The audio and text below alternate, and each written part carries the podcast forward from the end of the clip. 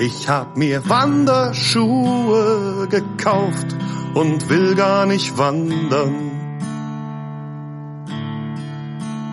Ich hab Lampen im Wert eines Golfs und bin gar nicht beim Wachschutz.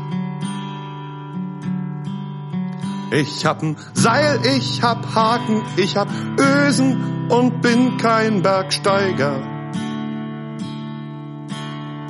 Ich hab ne Angelweste, ne Angelweste, ne Angelweste an und kann Fisch gar nicht leiden. Wir nennen es Dosenfischen oder Geocaching.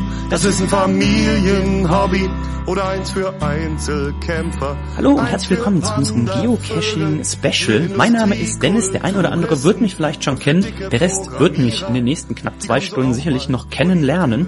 Und wie schon gesagt, heute soll es um das Thema Geocaching sein, schon in unseren verschiedensten anderen Podcast-Formaten immer wieder angeschnitten und so viele Hörerinnen und Hörer haben mich angeschrieben, haben gesagt, Mensch Dennis, mach doch mal irgendwas, wo es sich einfach nur um das Thema Geocaching dreht. A, weil ich habe es immer noch nicht so ganz verstanden oder B, Mensch, ich möchte einfach noch mehr darüber hören oder C, sprich doch auch mal mit anderen Leuten darüber. Und genau das wollen wir heute machen. Und am Anfang haben wir schon gehört, das wunderschöne Intro. Dafür gebührt natürlich als allererstes mal Dank den Dosenfischern. Wir nennen es Dosenfischen und wir werden nachher den Thomas von den Dosenfischern dann auch noch hier bei uns zu Gast haben und werden mit ihm äh, darüber sprechen, Ansonsten unter anderem äh, Bernhard Hoeker, frisch gebackener Grimme-Preisträger, Entschuldigung, Grimme-Preisträger ist er, ähm, wird nachher hier sein, hat ja unter anderem auch ein Buch geschrieben zum Thema Geocaching, mit ihm werde ich also sprechen. Wir haben äh, verschiedene Geocacher zu verschiedenen Themen, die es im Bereich Geocaching gibt, haben wir eingeladen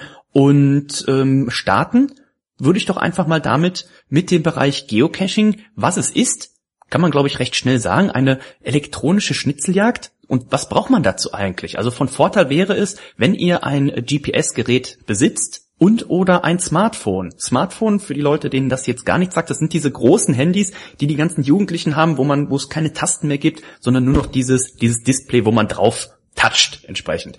Das ist ein Smartphone und das hat den großen Vorteil, dass da schon ein GPS-Empfänger eingebunden ist. Das äh, hilft euch dann immer zu wissen, wo befindet ihr euch denn gerade. Und genau das ist sehr, sehr wichtig beim Geocachen, weil ihr wollt ja etwas finden und mit der Landkarte ist das dann nur sehr schwierig.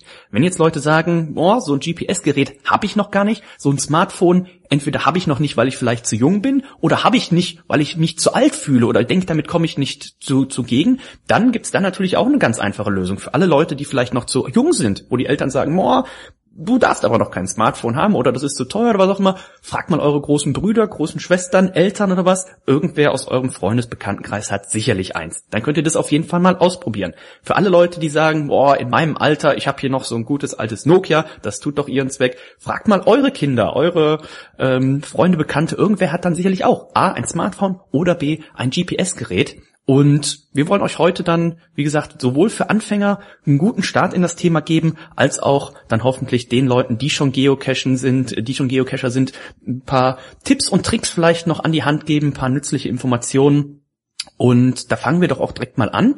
Wir rufen einfach mal ganz frech in der Zentrale an vom größten Geocaching-Anbieter im Internet. Das ist die Plattform geocaching.com. Kann ich euch nur empfehlen, euch da auf jeden Fall anzumelden, wenn ihr das noch bisher nicht getan habt. Die, äh, die Firmenzentrale sitzt in Seattle und da rufen wir doch jetzt einfach mal an. Jetzt freue ich mich ganz besonders. Wir haben nämlich jetzt eine Verbindung aufgebaut äh, zu Groundspeak. Das ist die Firma, die hinter geocaching.com steht. Und äh, diese Verbindung ist jetzt aufgebaut ins ferne Seattle. Und in Seattle begrüße ich jetzt die Annika. Hallo. Hallo. Hallo. Jetzt, jetzt glaubt mir natürlich keiner, dass wir gerade hier mit äh, Seattle sprechen. Du sprichst ja perfektes Deutsch, Annika. Ja, ich bin auch Deutsche. Ich wohne hier erst seit fünf Jahren. Wie hat's dich denn nach Seattle verschlagen? Ähm, die Liebe hat mich ah. hierher gebracht. Wie es so oft passiert, wie es so oft passiert. Passiert, ne? Ja. Wie ist es denn? Also ihr habt jetzt gerade bei euch, ihr seid ja neun Stunden zurück, das heißt bei uns ist es jetzt schon Abend, bei euch ist es noch tagsüber und ich kenne immer Seattle aus den ganzen Fernsehserien, also zum Beispiel die Serie Frasier würde mir einfallen, da regnet es angeblich in Seattle immer. Ja, ich bin auch heute Morgen äh, mit dem Fahrrad zur Arbeit und richtig schön pitche-patsche nass geworden. okay. Das stimmt wirklich. Das ist echt wahr. Aber wenn Wetter ist hier, dann ist es fantastisch. Okay. Und schön, insofern. Wo, wo hast du denn vorher in Deutschland gelebt, wenn ich fragen darf? Frankfurt. Frankfurt in am Frankfurt. Ah, okay. Und kann man die, kann man die Städte vergleichen? Frankfurt und Seattle? Hat das auch irgendeine Gemeinsamkeit oder sagst du, das sind zwei komplett unterschiedliche Welten? Ist schon relativ unterschiedlich. Ähm, für eine amerikanische Stadt würde ich sagen, ist sie relativ ähm, europäisch ähm, angehaucht. Ja.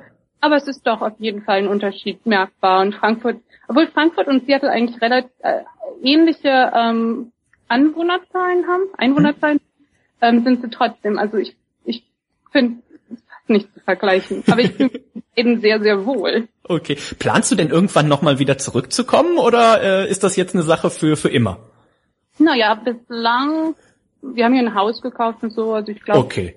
bleibt noch ein bisschen. Bist du denn ab und zu auf Heimatbesuch? Ja, na klar. okay. So, jetzt arbeitest du für, für Groundspeak. Äh, wie lange machst du das schon? Ich arbeite jetzt hier seit zweieinhalb Monaten erst. Ich bin ganz noch ganz, ganz frisch. Das heißt, ähm, wenn du jetzt in Seattle unterwegs bist oder auch mit deinem Mann, ihr auf irgendeiner Feierlichkeit eingeladen äh, seid, wenn du dann gefragt wirst, wo du arbeitest, was du machst, wie erklärst du den Leuten Geocaching, die vielleicht davon noch nie was gehört haben? Ja, also ich würde denen sagen, das ist eine moderne Form der Schnitzeljagd oder mhm. Schatzsuche. Und zwar ähm, macht man das mit einem GPS-Empfänger oder dem Smartphone und sucht nach kleinen Schätzen. Das können äh, ganz kleine Filmdosen oder auch große Eimer sein, die in der Wirklichkeit versteckt werden. Und zwar ähm, kann man dafür Koordinaten finden, die auf geocaching.com auf unserer Webseite gepostet werden und kann dann eben rausgehen, die dort suchen und sich in ein Logbuch eintragen, welches in diesen Containern ist und dann ähm, später sich auch wieder online oder wenn man ein Smartphone hat, gleich dort online auch loggen und ähm, dann wird das gezählt und man hat tolle Statistiken mhm. und und kann eben wunderschöne ähm, Geocaches finden. Das heißt, es ist natürlich nicht so, dass ihr die alle selber versteckt, sondern das ist praktisch einfach eine Plattform für User, wo ich mich jetzt zum Beispiel anmelden kann und sagen kann, ich habe in Frankfurt da und da was versteckt und jemand anders, der vielleicht aus Frankfurt kommt oder in Frankfurt zu Besuch ist, kann dann sagen, oh, ich bin jetzt demnächst in Frankfurt, was gibt's denn da? Und dann zeigt ihr quasi an, ach, der Dennis hat doch da einen Cache versteckt, geh den doch mal suchen. Ganz genau so. Und zwar, auch wenn du auf unserer Seite halt einfach mal zum Spaß deine Heimatadresse angibst, dann kann ich dir garantieren, dass im Umkreis von einem Kilometer mindestens ein Geocache da liegt. Wir haben mittlerweile 250.000, über 250.000 Geocaches in ganz Deutschland. Wow. das ist schon eine ganz große Menge.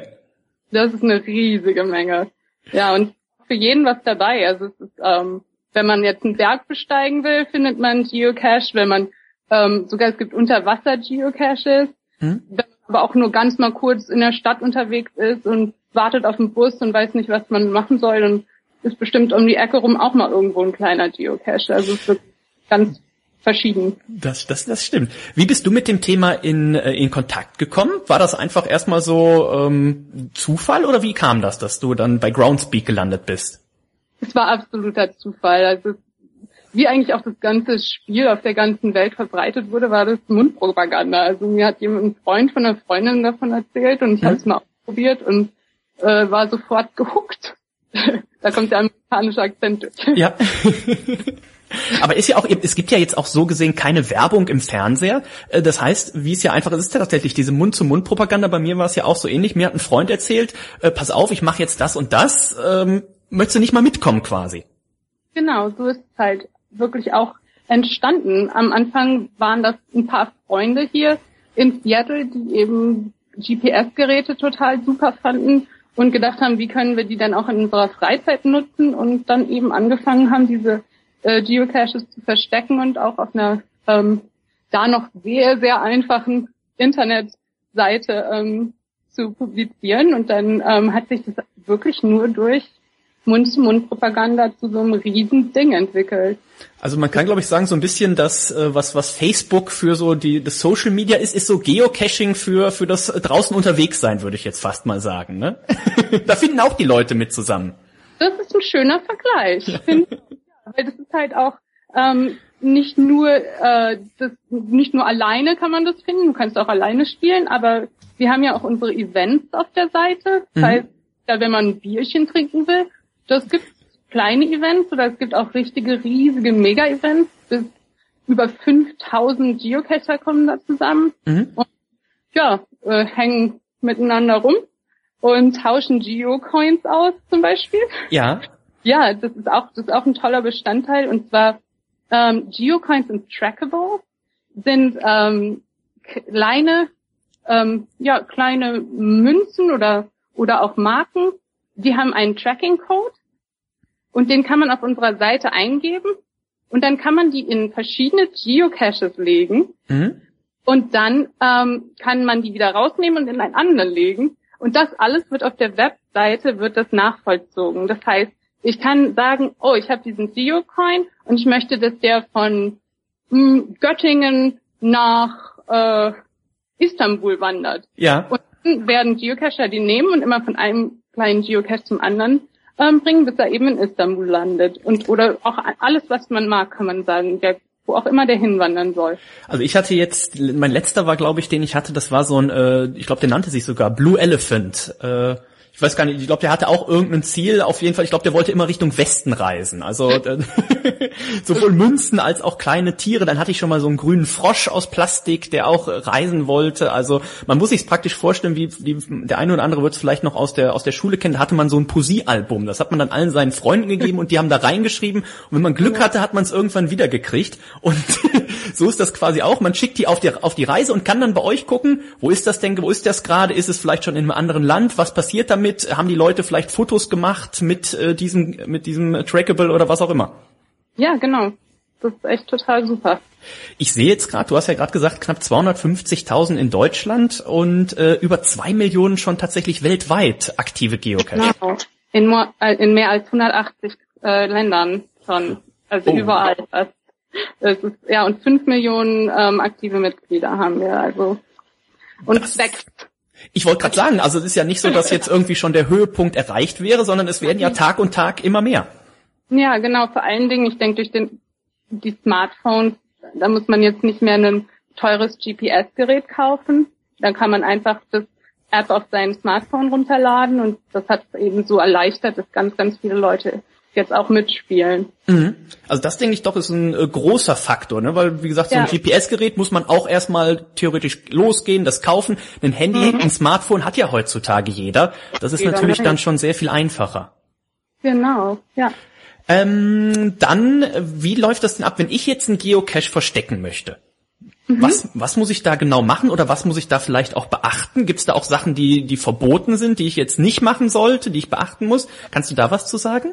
Ja, ähm, also ich würde fast jedem erstmal raten, bevor er seinen ersten Geocache versteckt, erstmal ganz viele suchen zu gehen. Mhm. Weil dadurch bekommt man erst schon mal eine Idee, worum es überhaupt so geht, ähm, was, was sind beliebte Geocaches, ähm, man kann die Kreativität der anderen Leute eben als Inspiration nehmen und es ist auf jeden Fall anzuraten, bevor man seinen ersten ähm, Geocache platziert, dass man erstmal guckt, wie machen es die anderen denn so? Und dann es gibt recht viele Regelungen ähm, dazu, aber ich wollte mal einfach die drei wichtigsten äh, Regelungen ansprechen. Und mhm. zwar eine ist, ähm, eine Genehmigung für die Platzierung zu haben. Wir wollen natürlich nicht, dass der Geocache an, auf Privatgrundstück liegt, äh, wo Leute das nicht möchten oder eben auf Flughäfen oder irgendwelchen Orten, wo er dann vielleicht als Bombe, oh, ja. das ist schon passiert, ähm, missverstanden wird oder sowas. Also man sollte auf jeden Fall da ein bisschen ja dran denken, dass man eine Genehmigung hat oder weiß, dass es auf jeden Fall erlaubt sein wird. Ähm, dann sollte er auch nicht zu nah zu anderen Geocachen sein. Es gibt eine ungefähr 160 Meter ist der Abstand, der einzuhalten ist, mhm. da eben auch moderne GPS-Geräte noch nicht so ähm, ähm, präzise sind. Ja. Und dass es dann eben nicht den einen findet, aber eigentlich den anderen gefunden hat. Also dass da eben eine ganz klare Linie dort ist. Mhm. Und dann ähm, das dritte, der Container selber ähm, sollte wasserdicht sein. Das ist ganz wichtig. Habe ich auch schon bei vielen, bei vielen Caches festgestellt, dass ich dann mich eintragen wollte und das, was, was früher das Logbuch war, das war dann nur noch ein großer Klumpen aus nassem Papier. ganz genau. Das sollte dann lieber nicht passieren. Ähm, ja, ansonsten gibt es eben noch viele Kleinigkeiten, die hier und da zu beachten sind. Ähm, aber da haben wir auf unserer Seite jede Menge Informationen äh, darüber und auch unsere ganz, ganz tollen, äh, lieben Reviewer vor Ort ähm, arbeiten da auch gerne mit den Geocachern zusammen, dass da eben alles schön lichtliniengetreu passieren wird.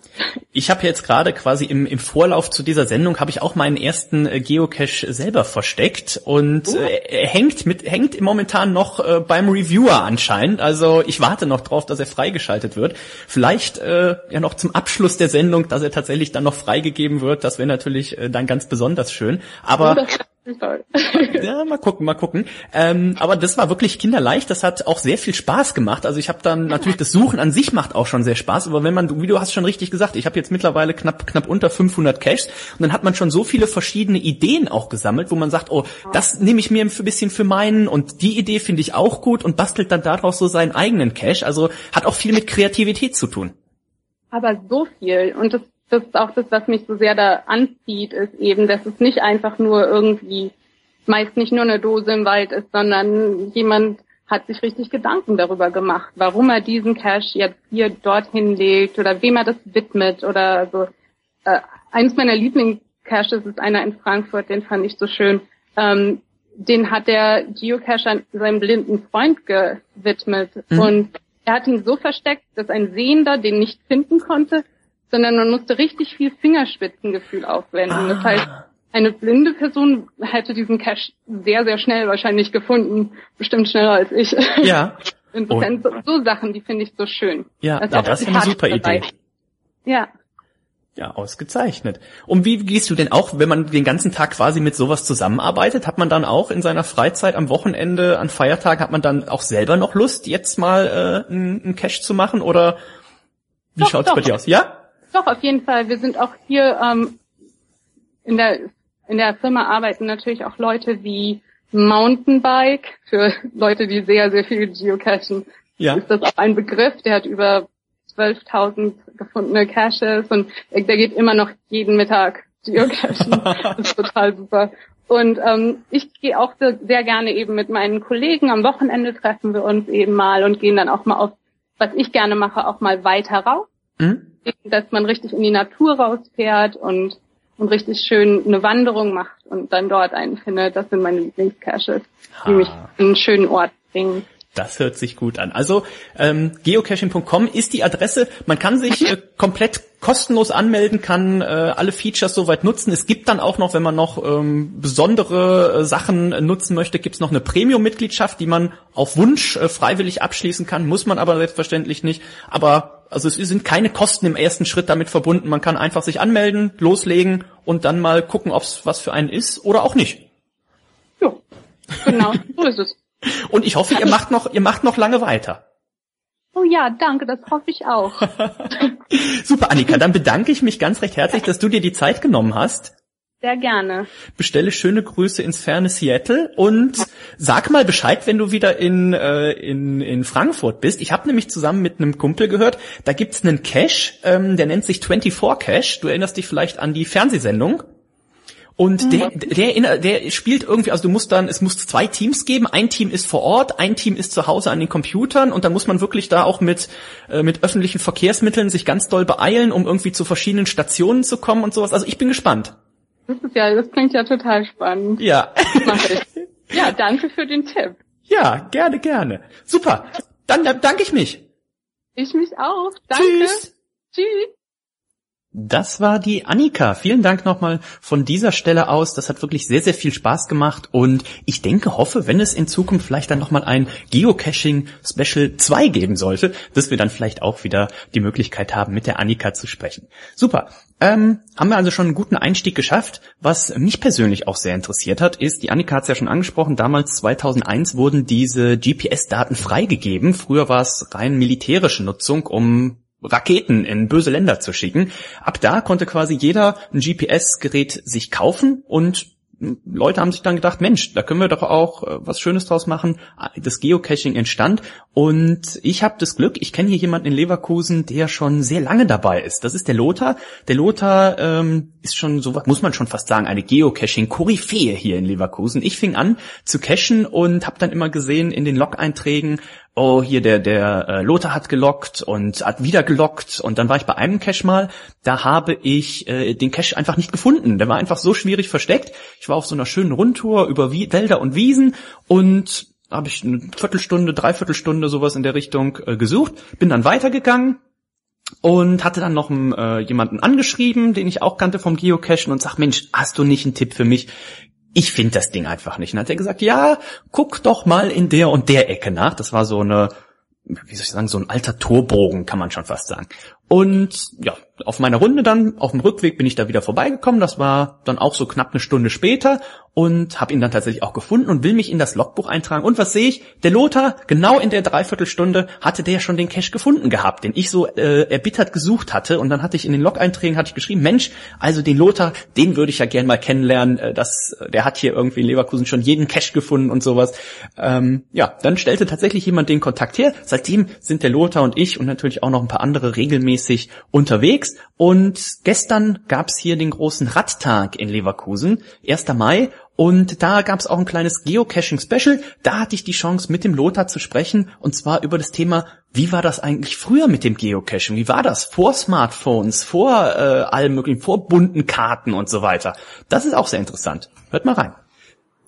Neben mir steht jetzt der Lothar und der Lothar ist einer, der schon ganz, ganz lange beim Geocachen dabei ist. Weißt du noch ungefähr, Lothar, wann dein erster Cache war? Klar weiß ich das. Das war im Mai äh, 2003. Da waren ja viele von uns noch gar nicht geboren fast. Das war ja noch ziemlich am Anfang, äh, ja. ziemlich am Anfang der Geocaching-Zeit. Was, äh, wenn du kennst ja jetzt auch die heutige Zeit, was war so der Unterschied? Wie viele Caches gab? Wie lang musste oder wie weit musste man fahren? Wie oft gab es neue sowas?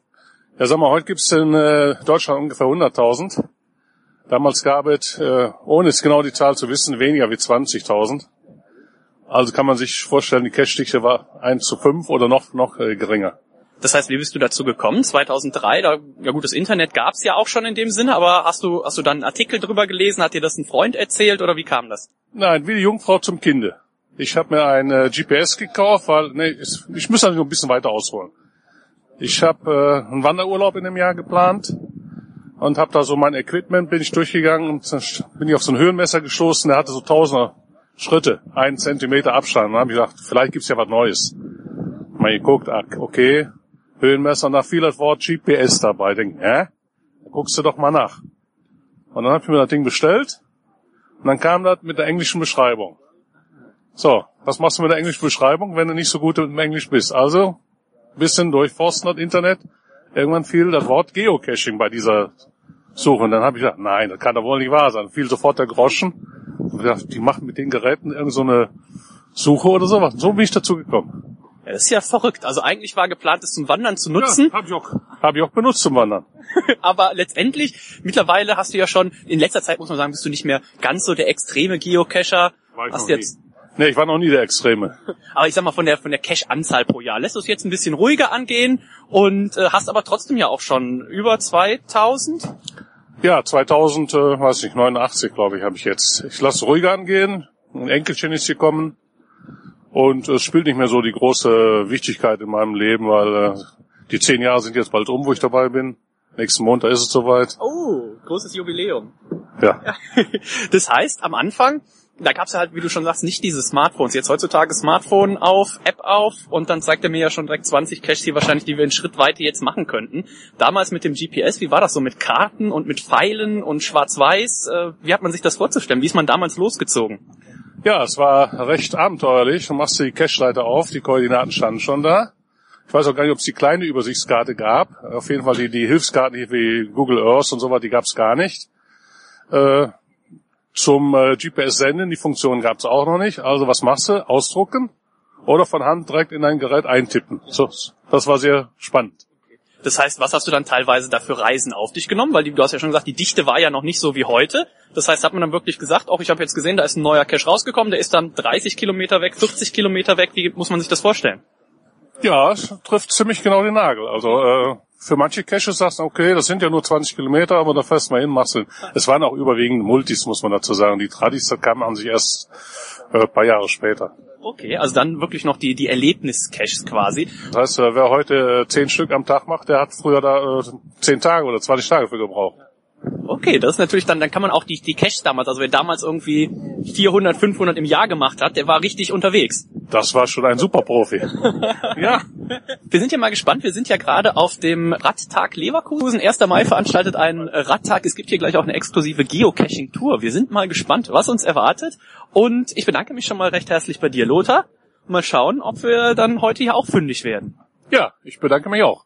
Aber natürlich haben wir dann auch äh, diesen Cache äh, gestern gelöst und mal schauen, ich denke mal, diesen Radtag gibt's auch nächstes Jahr wieder in Leverkusen. Also wer Lust und Laune hat und aus der Gegend kommt, wir waren diesmal zu eins, zwei, drei, vier, fünf, sechs oder sieben in der Gruppe mit dem Rad unterwegs, ganz entspannt, ganz entspanntes äh, Tempo gefahren und gab insgesamt drei Stationen in Leverkusen anzusteuern. Das hat auch sehr viel Spaß gemacht, waren ungefähr 24 Kilometer und haben das gestern bei schönstem Wetter natürlich erfolgreich abgeschlossen. Was der Lothar mir dann unterwegs noch erzählt hat, was er ganz vergessen hatte zu sagen, ist natürlich auch, dass die, Anf die Anfänge der GPS-Geräte an sich, da gab's halt noch keine bunten äh, farbig dargestellten Karten mit, äh, wo schon die Wanderwege eingezeichnet waren und sowas. Das gab's halt damals alles nicht. Man muss sich das vorstellen, man hatte einfach ein Gerät und das hat, da hat man die Koordinaten eingegeben und dann hat das einfach ein Pfeil angezeigt. Quasi einfach jetzt in diese Richtung gehen. Und dann ging man in diese Richtung und dann kann es aber auch mal vorkommen, dass da jetzt einfach mal ein Fluss kam das heißt, ähm, dann hatte man Pech, musste vielleicht wieder außen rum zur nächsten Brücke und so weiter. Also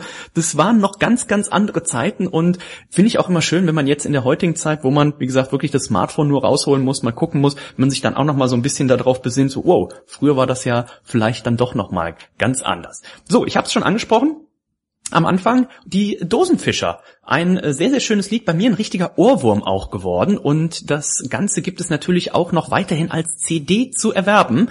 Und das werde ich nochmal in die, in die, in die Show Notes, äh, nennt man es neudeutsch so schön, verlinken. Also da, wo ihr die Folge runtergeladen habt, äh, werdet ihr auch sehen, die CD der Dosenfischer kann ich nur empfehlen. Äh, absoluter Ohrwurm. Und dann holen wir doch jetzt mal den Thomas in die Leitung und hören mal, was der Thomas alles zu berichten hat zum Thema Musiker, der geocached, Geocacher, der Musik macht und, und, und. Jetzt freue ich mich ganz besonders, ihr habt es schon am Anfang der Sendung äh, gehört, diese wunderschöne melodische Einleitung, die wir hatten, die Dosenfischer. Und jetzt begrüße ich den Sandmann von den Dosenfischern. Hallo Thomas. Hallo Dennis, grüß dich. Wie geht es dir? Mir geht's ganz hervorragend, denn ich habe Sonne in Schwerin, die scheint hier auf den Wintergarten, in den ich mich gesetzt habe. Ähm, der Mikrofonpuschel äh, grinst mich fröhlich an und der Kaffee dampft, alles perfekt sozusagen. Das hört sich doch sehr, sehr gut an. Und ähm, ich wundere mich, dass du jetzt gerade in deinem Wintergarten sitzt, weil ihr arbeitet momentan ja auch an der zweiten CD, habe ich gehört. So ist es. Allerdings war der gestrige Tag äh, etwas lang. Wir waren gestern auf einem Geocaching-Event in Linden in Hannover. Da hat die Cacher-Schmiede Linden ihr zehnjähriges Bestehen gefeiert. Ähm, das war ein sehr langer Tag, weil wir noch einen Chor der Cacher dort aufnehmen wollten und es auch getan haben. Ähm, und äh, mit Rückfahrt und einer kleinen Nachtschicht, die ich heute Nacht noch einlegen musste, ähm, ist jetzt dann doch Wintergartenzeit. okay, dann hast du dann um Entschuldige bitte, aber dann hast du es dir natürlich reichlich auch verdient, heute mal wirklich den die Sonne zu genießen. Und das ist ja auch so ein bisschen der, der Anlass, den wir genommen haben. Die Geocaching-Saison startet. Für manche Leute ist ja das ganze Jahr auch Saison, aber ich sag mal so, gerade für Anfänger, schön Wettercacher, da wartet man natürlich dann doch erstmal so, vielleicht bis das Wetter so über 20 Grad ist die Temperaturen. Und naja, die erste Frage, die ich an dich habe, Thomas, bist du eigentlich Geocacher, der auch Musik macht, oder bist du Musiker, der auch geocached? Ähm, das ist eine schwierige Frage. Eine gute und zugegeben schwierige Frage. Äh, in meinem Leben war natürlich die Musik zuerst da. Äh, schon dessen geschuldet, dass es Geocaching ja erst seit Mai 2000 überhaupt geben kann. Ähm, die Geschichte ist ja äh, hinlänglich bekannt, dass erst dann das Sig äh, Satellitensignal entsprechend freigeschaltet wurde. Insofern ist die Musik, wie gesagt, älter in meinem Leben und man muss dann wohl ehrlich sein, dass ich ein äh, Musiker würde ich mich nie nennen, ein Musikant bin, der geocached. Äh, mittlerweile hat sich das so vermischt, dass es sich, glaube ich, schwer trennen lässt, denn äh, musikalisch ist nur noch äh, Geocaching unser Thema. Wenn man wenn man die Dosenfischer mal eingibt auf YouTube, dann äh, sieht man euch da ja auch bei bei Events spielen, also vor vor richtig großer Zuschauermenge muss man ja auch schon sagen. Ne? Also da wären sicherlich äh, ab und zu liest man ja mal mal hier, wenn wieder irgendwer bei DSDS gewonnen hat und der macht dann seine Tour, dass da ja laufend auch Sachen abgesagt werden müssen und bei euch da ist ja immer volles Haus, die Leute gehen komplett mit. Ich war also absolut begeistert. Ja, man muss dazu sagen, wenn jetzt die Hörer bei YouTube Geo, äh, also die Dosenfischer eingeben, dann finden sie natürlich auch unsere Anfänge. Alles hat begonnen vor vielen Jahren, äh, vier, fünf, vor vier Jahren in, in Bremen mit einem ähm, zugegeben noch recht improvisierten Konzert. Wir ganz wenig live sicher und äh, sehr unsicher, was wir da überhaupt tun und ob das alles so funktioniert. Und hat sich dann über die Zeit entwickelt. Also es begann mit etwa 300 Zuschauern. Das war damals in Bremen. Ähm, Project Game hieß das Event, äh, eins der für mich äh, ersten großen Megas, äh, also Events mit vielen Teilnehmerzahlen, die ich kennenlernen durfte in Deutschland. Und ähm, zahlenmäßiger Höhepunkt, aber auch sonst absolut großartig war vergangenes Jahr Leipzig, die Geo Games, also eine, eine Veranstaltung, die sich so an die Olympics äh, angelehnt hat. Und da saßen um den großen Teich in der Messe in Leipzig um die 2500 Leute um unsere Bühne rum. Oh, ist aber dann schon der Puls wahrscheinlich schon etwas höher, wenn man dann weiß oder wenn man schon so durch den Vorhang lugt und schon mal guckt und sieht so, okay, da sitzen jetzt über 2000 Leute oder macht die das schon gar nichts mehr aus als alter Hase? Nein, das ist unfassbar. Das ist also davon träumt ja jeder, der ein bisschen hobbymäßig Musik macht. Also man muss ja sagen, wir sind ja äh, also wie gesagt, ich kann es nur noch mal betonen, wir sind ja nicht originär Musiker, sondern wir haben ja alle äh, Brotberufe, in denen wir uns sehr wohlfühlen ähm, haben uns noch einen Muggel, so heißen ja die nicht ins Geocaching involvierten, ähm, eingekauft als wirklichen Musiker. Das ist der Carsten, der Herr Stottko, der so ein bisschen die Leitung der ganzen Sache übernommen hat, was das Musikalische betrifft. Ähm, und, und dann so ein Publikum zu haben, von denen, du hast es gesagt, andere Leute nur träumen können, das ist unfassbar. Und das ist jedes Mal ein so irres Gefühl, dass wir fast abschmelzen, Wochen und Tage hinterher wie vorher. Und die, die Texte, schreibst du die? Schreibt dein, dein Partner die? Wie, teilt ihr euch das? Wie ist das aufgeteilt? Gibt es da eine feste Rollenverteilung, wer dafür was zuständig ist oder so, wie es gerade kommt? Also die ist schon ziemlich klar, was einfach auch wiederum an der Geschichte liegt. Äh, seit ich 16 bin, schreibe ich Lieder ähm, seit ich also Frauen beeindrucken wollte in der Pubertät, wie das so beginnt, ähm, bin eine Weile lang als Liedermacher über verschiedene Bühnen getingelt und ähm, insofern ist das das reines Songwriting, also jedenfalls was die Texte betrifft, liegt bei mir. Dann gibt es eine Überarbeitungsstufe, die mit unserem Muggel, also mit Carsten, mit dem Herrn Stottko passiert. Ähm, auch ein exzellenter Musiker, wenn man den mal eingibt bei Google, ne, klein bisschen Nebenwerbung, groß, großer Mann. Äh, und äh, in der letzten Bearbeitungsstufe gehen wir dann alle drei ran und ABBA bringt all sein Wissen mit Klavier und Gesang noch mit ein. Oh, also die aktuelle CD noch von 2010. Wir nennen es Dosenfischen heißt die. Aber wir haben es ja gerade schon gesagt, ihr seid im Studio, CD ist in Arbeit. Kann man da schon äh, sagen, wann die ungefähr verfügbar sein wird? Habt ihr euch da selber vielleicht auch irgendwie ein Ziel oder ein bestimmtes Datum gesetzt? Ja, das war bei uns leider eine, eine etwas verwirrende Geschichte. Wir wollten eigentlich pünktlich zwei Jahre nach dem ersten Album das zweite draußen haben. Es gab dann allerdings ein paar familiäre Erlebnisse, die das unmöglich gemacht haben. Es gibt ja durchaus Dinge, die äh, deutlich wichtiger sind als jedes Hobby. Ähm, auf die mussten wir Rücksicht nehmen, haben dann verschoben und äh, werden Ende Juni in Koblenz auf einem äh, wiederum sehr großen Geocacher-Treffen, um die 3500 Leute sind angemeldet, ähm, spielen dürfen und dabei dann auch unsere neue CD vorstellen. Ah, also da darf man sich schon mal drauf freuen. Wie heißt das Event? Weißt du es aus dem Kopf? Das, ja, das sollte ich wissen, sonst wäre ich jetzt hier raus, glaube ich. ähm, es gibt eine Event-Serie, die beginnt immer mit Project. Es war ja vorhin schon äh, die Rede vom Project Game. Ähm, und das ist dann jetzt das Project Egg, angelehnt ans deutsche Egg in Koblenz. Also mal schauen, vielleicht werde ich dann auch vorbeischauen. Ich habe mich ja mittlerweile äh, oder habe mich bisher so ein bisschen hier auf den Leverkusener Raum äh, konzentriert, so ein bisschen äh, gecached und schon mal einen Multi und dies und jenes. Aber äh, auf so einem Event, auf so mit so richtig ganz vielen Leuten war ich tatsächlich noch nicht. Das wäre doch dann vielleicht ein guter Start, oder? Kann ich nur empfehlen, denn das ist wirklich eine ganz einmalige Atmosphäre, die dabei entsteht. Man, man erfährt sozusagen hautnah die gesamte Vielfalt, die äh, im Geocaching steckt, nicht nur im Spiel selber, sondern vor allem, und das ist eigentlich das Großartigste am Geocaching, an den vielen verschiedenen Menschen. Mhm. Gibt's da jetzt äh, ganz doof gefragt, äh, gibt's da irgendwo eine Seite, wo diese Events alle aufgelistet sind, dass vielleicht jetzt auch Leute, die irgendwie aus dem tiefsten Bayern kommen oder oben irgendwo in Rostock wohnen, äh, dass man da nachgucken kann oder vielleicht auch auf dosenfischer.de eurer Seite gibt's da irgendwie gibt's da sowas, so ein Kalendermäßig, wo man gucken kann, was wann irgendwie so ein großer Event bei sich in der Nähe ist? Es gibt mittlerweile eine unglaublich breite Blogger- und Podcaster-Szene rund ums Geocaching. Und da habe ich im Hinterkopf neulich in einem Blog gesehen zu haben, dass jemand mal alle zumindest Mega-Events, also sprich über 500 Teilnehmer, zusammengefasst hat. Da wird in Berlin eins kommen dieses Jahr noch, im Spreepark, da wird es äh, auf Rügen noch eins geben, in Prora, in dieser legendären Anlage. Ähm, das Project Egg, wie gesagt, wird es geben. Ähm, da glaube ich, ist Google unser Freund. Ich habe gerade keinen Rechner zur Hand. Ähm, müssten wir dann einfach mal nachgucken. Ansonsten, wer lokale Events, also kleinere Stammtische oder ähnliches bei sich in der Gegend sucht, ist natürlich über geocaching.com am besten aufgehoben. Ruft dort die Karte auf, guckt einfach mal auf der Karte im Umkreis, ob da so ein Symbol für ein, für ein Event ist, meldet sich an und geht hin und freut sich. Genau. Also wir werden das auf jeden Fall natürlich noch nachreichen, dann wie gesagt, dass dann auch nach Möglichkeit jeder sowas mal in seiner Gegend, in seinen, seiner Ecke Deutschlands dann besuchen kann. Und äh, ich habe gesehen, ihr wart jetzt auch unterwegs und zwar bei der Garmin GPS Experience 2013. Also das macht mir jetzt schon fast einen Knoten in die Zunge. Äh, was war das? zu Recht macht es das. Äh, so ist das ja immer mit diesen äh, großen Events der Hersteller. Ähm, Garmin ist ja, das, das wissen viele, so der große Player auf dem Markt der GPS-Geräte und hat sich auch sehr schnell äh, die Geocacher als klare Zielgruppe ausgeguckt. Ich glaube, wir haben den Geräteverkauf nach vorn geschoben wie kein anderer. Ähm, und insofern legt Geocaching legt Garmin mittlerweile auch Wert darauf, Blogger und Podcaster aus der Geocaching-Szene zu ihren Produktvorstellungen einzuladen. In diesem Fall erzähle ich aus zweiter Hand, denn es war ähm, aber, also der, der zweite Dosenfischer oder der erste, wie man es will, äh, der, der dorthin gefahren ist. Er ist nämlich der Sportler von uns beiden. Ähm, die haben wirklich alles aufgefahren, was gut und teuer ist an Geräten. Und sie haben andererseits Sportler aufgefahren, die diese Geräte nutzen. Da sind also so, so Trailrunner, die also einmal durch, quer durch Neuseeland laufen, nahezu ohne Pause. Da ist das Garmin Radteam das natürlich mit Garmin-Technik auf den Fahrrädern arbeitet.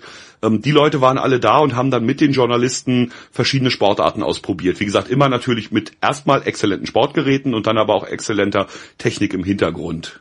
Das ist natürlich schön, wenn man dann auch direkt die Verbindung sieht. Also wenn man jetzt irgendwie in so einem düsteren, kunstlichtbestrahlten Raum sitzt und dann heißt, ja, das ist das neue Modell und das ist für Experten und das ist für Anfänger und das für Einsteiger.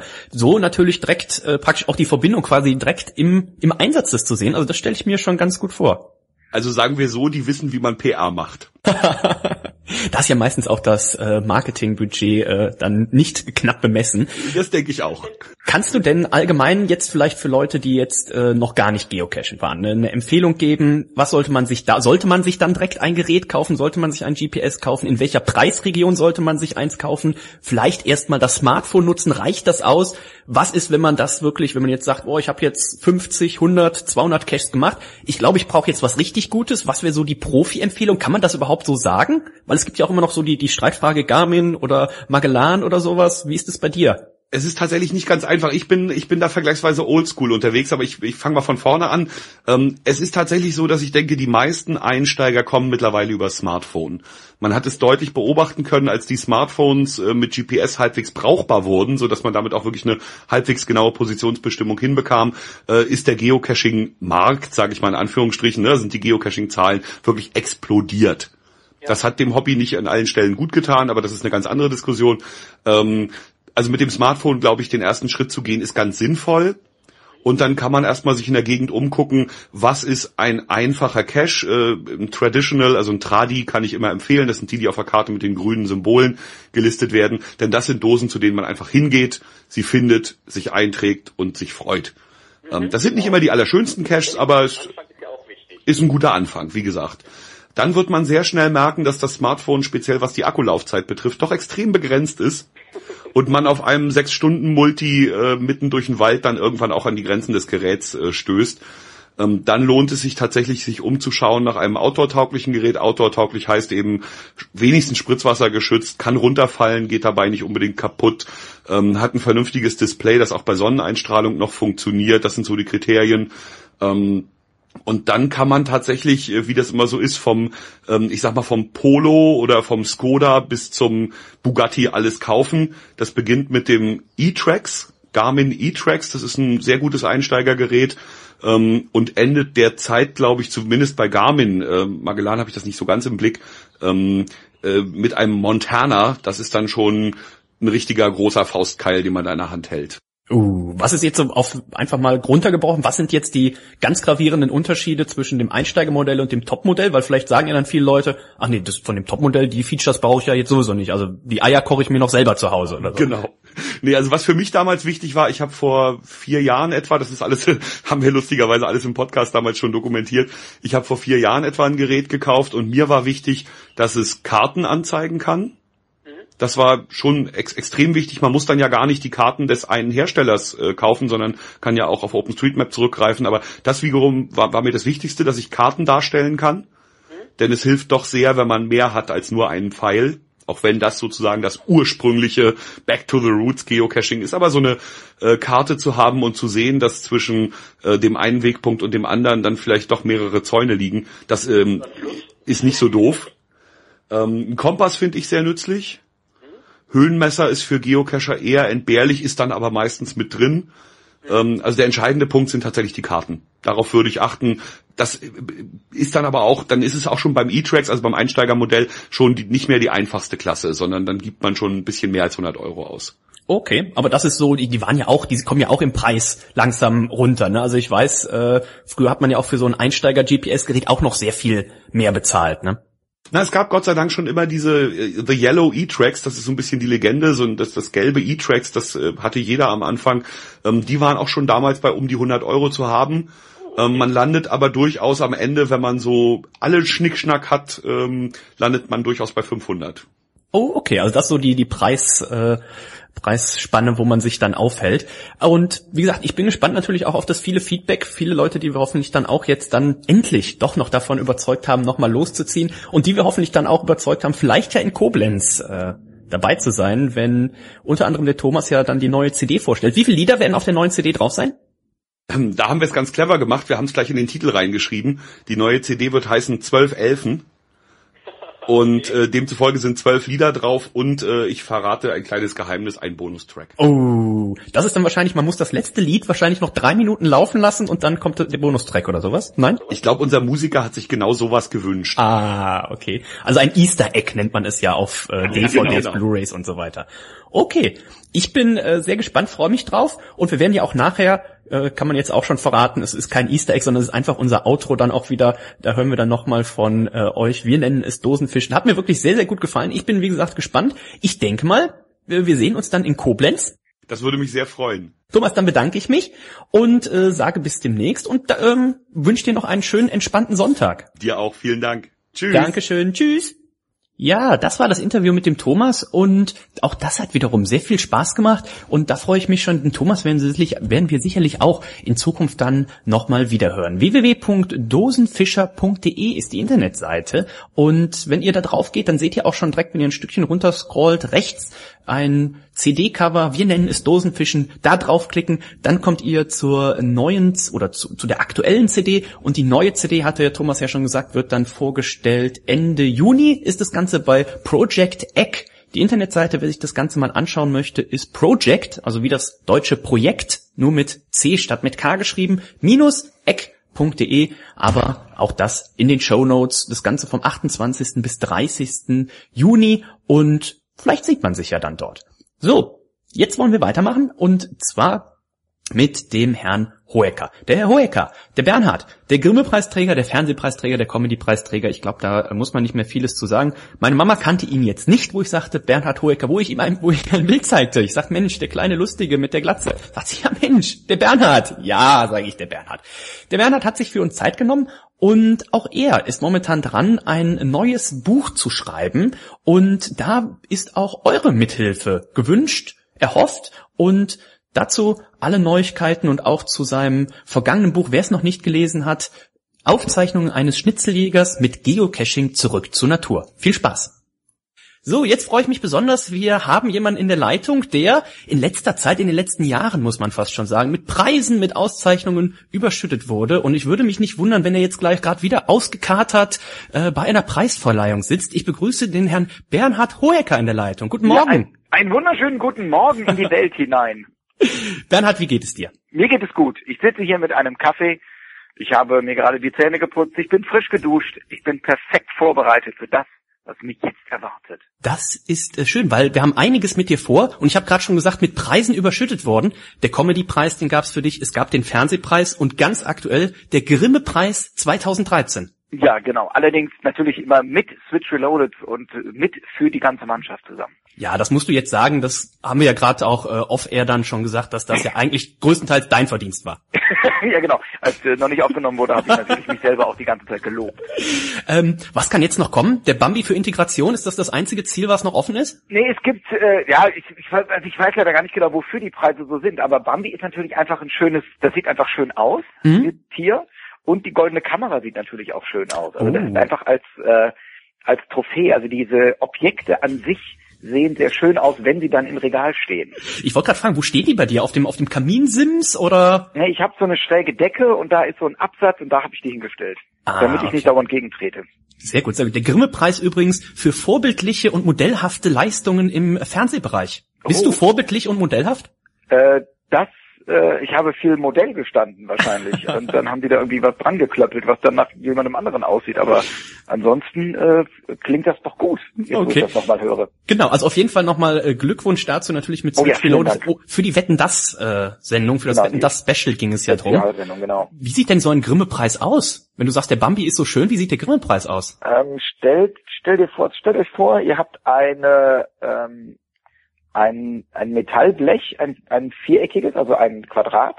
Ja. Und jetzt stanzt ihr eins, zwei, drei kleine Quadrate rein. Ja. wiederum. Und die, also qua- quasi komplett durchgestanzt. Man hat jetzt aber noch so Verbindungsnupsis. Und zwar einmal bei der ersten Stanze oben unten, bei der zweiten Stanze links und rechts und dann wieder oben unten. Ja. Und dann dreht man genau an dem, wo die noch verbunden sind, dreht man genau dann jeweils die Teile auseinander. Und ich möchte gerne, dass Leute das nachbauen und mir dann zeigen, wie das aussieht, was sie nach meiner Beschreibung gebaut haben. Genau, ich wollte gerade sagen, so einfach aus dem Gedächtnis raus, was du jetzt beschrieben hast, einfach also mal. die, die Breite des äußersten äh, Vierecks ist ungefähr so von, äh, also wenn man so ein, also von äh, äh, ähm, Daumen zu kleinem Finger. Ja. Ähm, wahrscheinlich dein Lieblingspreis dieses Jahr.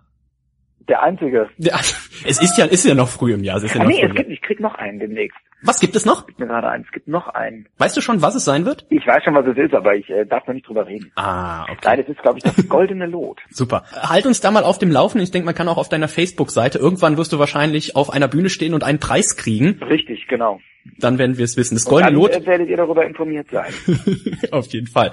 Ähm, worüber ich ja eigentlich heute mit dir sprechen möchte, unser großes Geocaching-Special. Und du hast ein Buch geschrieben. 2007 ist jetzt schon ein bisschen her, Genau. aber ähm, Aufzeichnungen eines Schnitzeljägers mit Geocaching zurück zur Natur hat mich das letzte Mal oder hat mich das erste Mal letztes Jahr erreicht, als ich mit dem Geocaching angefangen habe.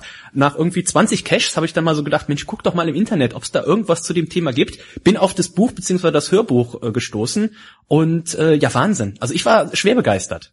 Ja, es hat auch Spaß gemacht zu schreiben, weil man natürlich während dem Schreiben die ganze Zeit an äh, diese Geschichten denkt, die man da erlebt hat. Muss man da mal kurz innehalten und noch mal kurz so ein bisschen äh, auch in sich hinein noch mal lachen, wenn man da an die eine oder andere Geschichte denkt? Ja, das Lustige ist, dass die, äh, dass ich oft so E-Mails kriege, ey, wir haben das Buch gelesen und die Sätze wie ich hab ihn äh, doch nicht äh, immer wieder auftauchen. Dann denkt man daran, dass man das natürlich damals geschrieben hat, aber es heute noch genauso macht. Ja. Also es ist natürlich schon so, dass ich nicht mehr so viel cache wie am Anfang, also nicht mehr so, ich nenne das mal so sinnlos cache, also alles mitnehme, was rumliegt. Mhm. Aber äh, so ein gezieltes Dosensuchen ist immer noch dabei, also Lost Places oder irgendwelche Klettergeschichten, die halt dann so ein, sag ich mal, so ein bisschen äh, komplexer werden. Ja. Was würdest du denn jetzt sagen? Bei dir war ja der auch der erste Cache, war ja direkt ein Misserfolg, den habt ihr ja nicht gefunden. Ja, natürlich, alles was, andere ist langweilig. was würdest du sagen? Was ist für Anfänger besonders wichtig? Was, worauf sollten die achten? Ah, sich einfach einfache Dosen suchen. Es gibt jetzt, glaube ich, sogar die Funktion, Anfängerdosen anzuklicken. Also das sind dann Dosen, die nicht so schwierig versteckt sind. Das heißt, die kann man auch finden, ohne dass man ein abgeschlossenes Hochschulstudium hat oder sowas. Also die sind dann nicht so kompliziert versteckt oder ähm, ähm, haben nicht so eine große Strecke, dass man erstmal versteht, was da überhaupt passiert. Weil wenn man sich direkt dann so ein 5-5er ranwagt, dann ist man meistens irgendwie ein bisschen frustriert. Ganz genau. Also ich hatte ein ähnliches Problem wie du. Du hattest ja dann auch in einem der ersten Caches, hast du dann auch, oder vielleicht warst du sogar der Erste, den Owner angeschrieben und gesagt, boah, der, der muss weg sein und Der muss- sowas. genau. Und bei mir war das irgendwie die dritte Dose, da habe ich das dann auch so gemacht. Ich sagte, der muss weg sein. Und dann auch der richtig, da fand ich mich dann auch in dem Buch halt dann selber wieder, weil der Owner dann auch wieder schrieb, boah, bin jetzt extra dahin gefahren, der ist noch immer da, wo er sein soll. Guck mal da war, und da. Ne? erstmal cashen, genau. Ganz genau. Ähm, zwei Sachen, die mir in dem Buch besonders gut gefallen haben, war zum einen mal das Thema Fehlplanung, der Cache im Taunus, den ihr gemacht habt. Ja. Weil ich mich halt auch sehr oft dabei ähm, erwische, wie ich irgendwo hinfahre und dann sag, ja, eigentlich liegt das ja auf dem Weg. Den könnte man ja noch mitnehmen, der geht bestimmt auch ganz schnell.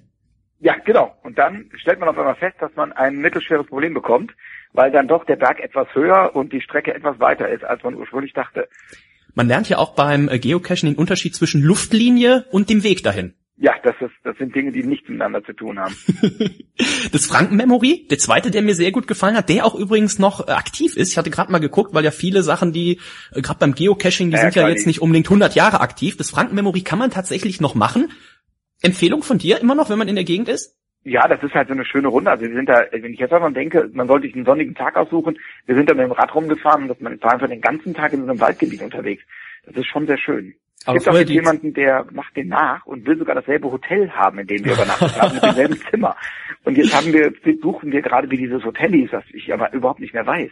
Ja. Und jetzt sind wir gerade auf der Suche und sollte jemand äh, herausgefunden haben, in welchem Hotel wir waren, dann möge er mich doch bitte darüber informieren. Kann man sehr gerne meldet bei uns, äh, meldet euch bei uns oder direkt beim Bernhard, wir leiten das dann sonst weiter. Das wäre natürlich spannend. Vielleicht kann man das ja auch richtig so, so mit einer Führung verbinden. Ne? Hier ist Ja, der genau. Vorhang vor dem Klo und so. hat Ja. in die Matratze gepupt. Ja. ähm, beim Geocaching ja auch immer ein wichtiges Thema sind äh, die Punkte, die man sammelt, die Matrix, diese 1 bis 5er Matrix, die man eventuell voll machen möchte, Statistiken, wie viele Länder hat man besucht. Wie wichtig ist dir das? Mir selber, Ja.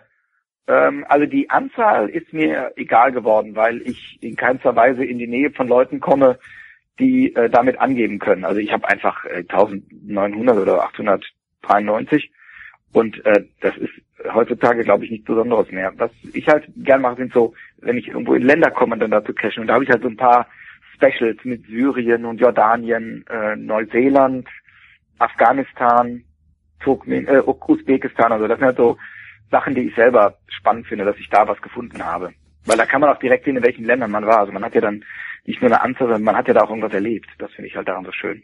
38 Länder, 28 in Europa davon, würde ich jetzt mal so sagen. Kommt das hin? Äh, das kann sein. Ich habe die müsste die Statistiken mir jetzt mal genau angucken. Ich habe natürlich ein Statistiktool auf meiner Seite, auf meinem Profil. Ähm, du hast ja gerade schon gesagt, in Neuseeland warst du unter anderem, gab es denn auch richtig, in Neuseeland hast du ja unter anderem dann auch, warst du für dein Buch ja natürlich dann auch unterwegs, aber gab es auch Länder, die du extra angereist hast, nur um da einen Cache zu machen? Gibt's sowas? Ähm, noch nicht. Was, was hast du denn dann in Syrien sonst noch so gemacht? In Syrien, da war ich ja wegen einer Rallye. Also Wir haben ja eine Rallye gemacht Ah, stimmt. so alten Autos dann sind wir durch Syrien gefahren. Mhm. Das haben wir uns natürlich nicht nehmen lassen. Da dann, wir haben das Land sogar leer gecached. Wie viel gibt's denn da? es nur zwei Dosen in Palmyra. In der Zwischenzeit gibt es da durchaus mehr. Ähm, wo du jetzt der Owner wahrscheinlich von bist. Äh, leider nein, nein, nein. Aber der Trick ist eigentlich ganz gut. Das Hm. muss ich mal ausprobieren. Muss man nicht so viel warten dann wahrscheinlich, wenn Genau, man in geht einfach äh, die macht. Ähm, hast du auch selbst Dosen versteckt? Ja, äh, meine liegen in, ähm, in Österreich und in der in Südtirol auf irgendwelchen Gipfeln. Weil ich ja so ein begeisterter Bergwanderer bin. Ja. Und wenn die Sachen nicht mindestens in 10.000 Meter Höhe liegen, finde ich, haben sie überhaupt keinen Reiz mehr. okay, also das äh, hast ja vorhin schon gesagt, es geht bei dir langsam in die Extreme. Was hat sich denn inzwischen so bei dir an Ausrüstung angesammelt? Also ich habe angefangen mit, glaube ich, gar nichts, mit meinem, mit meinem Smartphone. Ähm, bin einfach mal losgegangen und dann relativ schnell gemerkt, okay, für den Cache brauchst du einen Magneten, für den Cache brauchst du eine UV-Lampe, für den Cache brauchst du eine größere Taschenlampe, für den Cache brauchst du ein Regencape auf jeden Fall, für das brauchst du das. Wie ist das bei dir mittlerweile? Du müsstest doch wahrscheinlich ein, ein Zimmer zu Hause nur mit Zeug voll haben, oder? Ja, ich habe ein, äh, im Keller ein Regal. Das ist von oben bis unten voll mit äh, Outdoor-Equipment. Ähm, also ich habe so dieses für den für das Alltagscachen, wenn die Leute so mit Multitool unterwegs sind, das habe ich alles überhaupt nicht. Da sind wir überfordert, wenn es auf einmal heißt, du brauchst einen Schraubenzieher und so, dann müssen wir überlegen, oh verdammt, ist hier vielleicht einer auf dem Gelände, der noch was dabei hat. Mhm. Ähm, beziehungsweise ich habe also eine Schwarzlichtlampe, habe ich also so eine UV-Lampe, Mhm. aber da hole ich mir ehrlich gesagt, glaube ich, jedes Mal eine neue für 2,70 Euro im Baumarkt, weil wir jedes Mal denken, ah verdammt, die liegt zu Hause im Keller. Und ich kann jetzt eine ganze Disco ausstatten, glaube ich, mit diesen Dingern. Ähm, beim Kletterequipment hat sich einiges getan. Also ich habe dann einen neuen Gurt und dann ähm, jetzt so einen A-Satz, dass man sich halt nochmal zwischensichern kann an einem zweiten Seil, wenn es ein bisschen höher wird. Dann äh, bin ich ja so ein bisschen, gehe ich jetzt auch in die, in die Höhlenwelt und oder irgendwelche Bunkeranlagen, habe ich mir so ich möchte mal eine sehr schöne Taschenlampe geholt, die man auf den Helm schrauben kann und die mit 1500 Lumen, Velux, keine Ahnung wie die alle heißen, Osram, irgendwas, ähm, äh, die, die Gänge beleuchtet, äh, mit einem richtigen Schlatz und dem ganzen Kram. Und das, was als nächstes ansteht, ist wahrscheinlich ein Neoprenanzug, Hm? weil es ein unterirdisches, wasserführendes Element wohl gibt bei der nächsten Tour. Oh, okay. Also das sind ja die meisten, du hast ja schon angesprochen, so Lost Places. Das heißt, Lost Places, also so Gebäude zum Beispiel, die einfach nicht mehr benutzt werden. Das hat dir, glaube ich, auch sehr viel Spaß gemacht. Gab es ja auch ein extra, extra Bildband äh, von dir zu, Hoekers Entdeckungen. Ja, genau. Ähm, wo hat's dich da überall hin verschlagen? Ja, meistens nach Ostdeutschland, weil da natürlich die meisten Lost Places sind und auch die größten und auch die ungesichertsten. Und äh, die anderen waren halt dann hier so, sind so dann neueren Datums hier im, ähm, in Westdeutschland. Und es ist halt einfach klasse, wenn man da rumläuft und die, also jeder, der da drauf war, weiß das ja, dass das so Zeitreise ist. Man fragt sich, was war hier los, wer ist hier wo lang gegangen, warum ist hier ein Loch in der Wand und was soll die Tür in der Decke und sowas. Ist aber auch immer, ich sag mal, wie ist das mit dem, mit dem Erlaubtsein? Darf man da überall draufstehen? Da manchmal ich Schildern, habe das- Elternhaften für Nein, ihre ich habe Kinder, ja das oder? Problem, dass mein Hund immer wegrennt. Ah, okay. Und ich will ja meine Sache zurückführen. Und deshalb gehe ich kurz da drauf, rufe den Hund und verlasse es dann wieder. Ähm, ich habe die relativ lustige Anek Anekdote gelesen. Du hättest äh, bei so einem Lost Place, wo du deinen Hund eingefangen hast, deinen Personalausweis mal verloren. Stimmt das? Ja, das war wirklich sehr lustig. Und zwar, jetzt wir gerade überlegen, wo, hab ich das auch irgendwo geschrieben? Stand das in dem Buch drin? Nee, das haben wir im, ähm, ja, es gibt jetzt ein, ein, ein Enhanced E-Book demnächst Oh, zu diesem Teil, also mit Videomaterial und dann haben wir noch ganz viele Sachen äh, da reingebastelt und da habe ich diese Geschichte erzählt, genau. Und zwar, das ist aber noch nicht raus, deshalb frage ich mich, wo du das her hast, aber egal. Und zwar war ich in Belitz und da musste man in irgendeinen so einen Schacht reinkrabbeln. Das kann man alles erzählen, weil das äh, ja jetzt zu ist. Äh, die sind ja geschlossen, die Dosen. Ja. Und ähm, dann kriege ich irgendwie eine Woche später eine E-Mail von irgendjemandem, ob äh, ich zufällig der Werner Troeker bin, der auf dem Ausweis draufsteht, den er in Belitz in diesem Schacht gefunden hat. Und dann ist man wirklich Bein klettern. Ich habe dann meistens alles weg. Ich habe nur einen Ausweis dabei. Ja. Und ähm, dann hat tatsächlich jemand da meinen Ausweis gefunden, der hat mir den dann zugeschickt und es war sehr lustig, weil wir haben uns dann später auf einem anderen Lost Place bei Probstzeller mal wieder getroffen und dann das gemeinsame Gruppenfoto gemacht. das hört sich echt gut an. Aber das Also ist eine schöne Geschichte, weil ähm, es ist ja so, dass ich, ich sitze ja gerade an einem neuen Buchprojekt. Es gibt ein neues Geocaching-Buchprojekt, mhm. Äh, Neues aus Geocaching, weil äh, es einfach immer noch Dinge gibt, die man erlebt. Und das ist eine sehr gute Idee einer Geschichte, die ich dort niederschreiben könnte. das hört sich doch auf jeden Fall gut an. Du hast schon gesagt, Neues aus Geocaching gibt es auch die entsprechende Seite dazu, neuesausgeocaching.de. Ja, genau. Und das ähm, Prinzip ist ja auch so ein bisschen, dass diesmal auch Leute ihre Geschichten einschicken können auf die Seite. also es ist so, der, der Travel Diary Verlag ist an uns herangetreten, das ist ein Reisebuchverlag, der, also uns, das ist der Tobi und ich, an uns herangetreten und hat gesagt, die haben so ein, so ein, so ein Konzept, dass die zum Beispiel einen Reisebericht Kanada machen und alle Leute, die aus Kanada ähm, die Kanada Geschichten erlebt haben, sollen die schreiben. Reiseberichte aus Neuseeland. Alle, die in Neuseeland waren, sollen einen Bericht schreiben und die sammeln das dann, äh, machen da ein großes Voting. Und äh, jetzt die Frage, ob man nicht mal einen, sagen wir, dieses fiktive virtuelle Land Geocaching nehmen kann. Mhm. Und äh, es unendlich viele Leute gibt, die natürlich total lustige Sachen erlebt haben. Mhm. Und die können ihre Geschichte auf dieser Seite hochladen. Dann gibt es eine Jury bestehend aus einmal das wird, glaube ich, irgendwie gedrittelt. Also das genaue Verfahren ist bei irgendwelchen Anwälten und hinterlegt. ja. Da möchte ich mich also nicht festlegen äh, und, und rechtlich dafür in Regress genommen werden können. Mhm. Also es gibt dann eine Jury bestehend äh, aus äh, einer Redakteurin, jemandem aus dem Verlag, dem Tobi und mir und natürlich den Usern, die halt voten können. Und äh, die schönsten Geschichten kommen dann mit in das gemeinsame Buch, wo natürlich Tobi und ich auch noch Geschichten zu beisteuern. Das hört sich sehr gut an. Also Einsendungsschluss ist der 30.09., wenn ich das richtig gelesen habe. Bis dahin Genau. kann man auf jeden Fall seine Geschichten da einsenden. Die Frage ist jetzt natürlich, wenn du sagst, äh, Tobi und du, ihr habt da auch Stimmrecht, wie ist da die Verteilung? Also hat der Tobi genauso viel Stimmrecht wie du? Ja, natürlich hat er genauso viel Stimmrecht wie ich. Der kann genauso viel, aber meine werden dann doppelt gezählt. Ah, okay. Der hat, der hat genauso viel Stimmrecht, aber ich habe mehr Zählrecht. Nee, wir machen das gemeinsam. Wir haben uns sogar die Option herausgenommen, Geschichten, die keinerlei Wertung bekommen haben, Mhm. trotzdem abzudrucken oder trotzdem zu nehmen, weil wir die selber, weil uns die selber gefällt oder weil wir die selber, äh, weil die zu etwas passt, was wir selber dann schreiben. Also wenn Mhm. jemand irgendwas schreibt über, keine Ahnung, einer weißen Lampe, die er in einem roten Gebäude gesehen hat und wir Mhm. sagen, ah, genau sowas haben wir auch gesehen in Süddeutschland, da ist da Folgendes passiert, dann würde man beide Geschichten dann entsprechend abdrucken. Okay. Gibt's denn da schon so ein geplantes, gefühltes Erscheinungsdatum? Äh, Leipziger Buchmesse 2014. Oh, da darf man sich also schon freuen. Da darf man sich freuen, da sind wir auch da. Ich glaube, der Termin steht auch schon in meinem Kalender. Ja? Und äh, da werden wir dann das Buch vorstellen. Oh, ähm, ich werde es direkt nochmal dann auch äh, unter die Folge verlinken. Leipziger Buchmesse 2014. Ich glaube, das sollte sich jeder dann auf jeden Fall schon mal im Kalender eintragen. Also, weil, wir wollen natürlich auch auf Lesereise gehen und der Tobi und ich hatten die Idee, dass wir dann, wenn wir in der Nähe eines Ortes sind, wo jemand lebt, der eine Geschichte in diesem Buch auch hat, ja. dass er natürlich dann mitlesen kann, dass er mit vorliest. Ja, Bernhard, ich habe da auch schon ein paar lustige Sachen erlebt. Ja, Ähm, schreiben, schreiben, schreiben. Wir werden das dann auf jeden Fall mal, mal einreichen und vielleicht sieht man sich ja dann hier in Leverkusen, dann machen wir eine Lesung. Ja, oh, das wäre super. Also ich bin gespannt. Ich habe nämlich, wie gesagt, ich habe dann entdeckt dieses Buch ja letztes Jahr und habe dann geguckt. Ich denke, puh, von 2007 ist es schon. Und dann habe ich natürlich gedacht, ich denke, da müsste, gibt's da schon irgendwie was Neues oder so? Und das passte natürlich jetzt wirklich perfekt, dass äh, jetzt dann wirklich das in Planung ist. Da freue ich mich Ja, also das, ähm, ich, ich, es war natürlich direkt nach dem ersten Buch, haben schon Leute gesagt, äh, schreib doch noch eins, aber ich fand die, ähm, ich fand einfach nur weiter, weiter solche Geschichten zu erzählen, war mir selber jetzt erstmal, war mir zu nah an den ersten Geschichten dran, weil Mhm. so viel ist dann in den ein, zwei Jahren auch nicht passiert. Aber in der Zwischenzeit, ähm, gab ich natürlich, mache ich halt andere Sachen. Also über Klettern steht da ja noch gar nichts drin. Mhm. Äh, Höhlensachen, Bunkeranlagen, Geschichten, die wir da erlebt haben, ist natürlich noch gar nichts, es taucht noch gar nicht auf.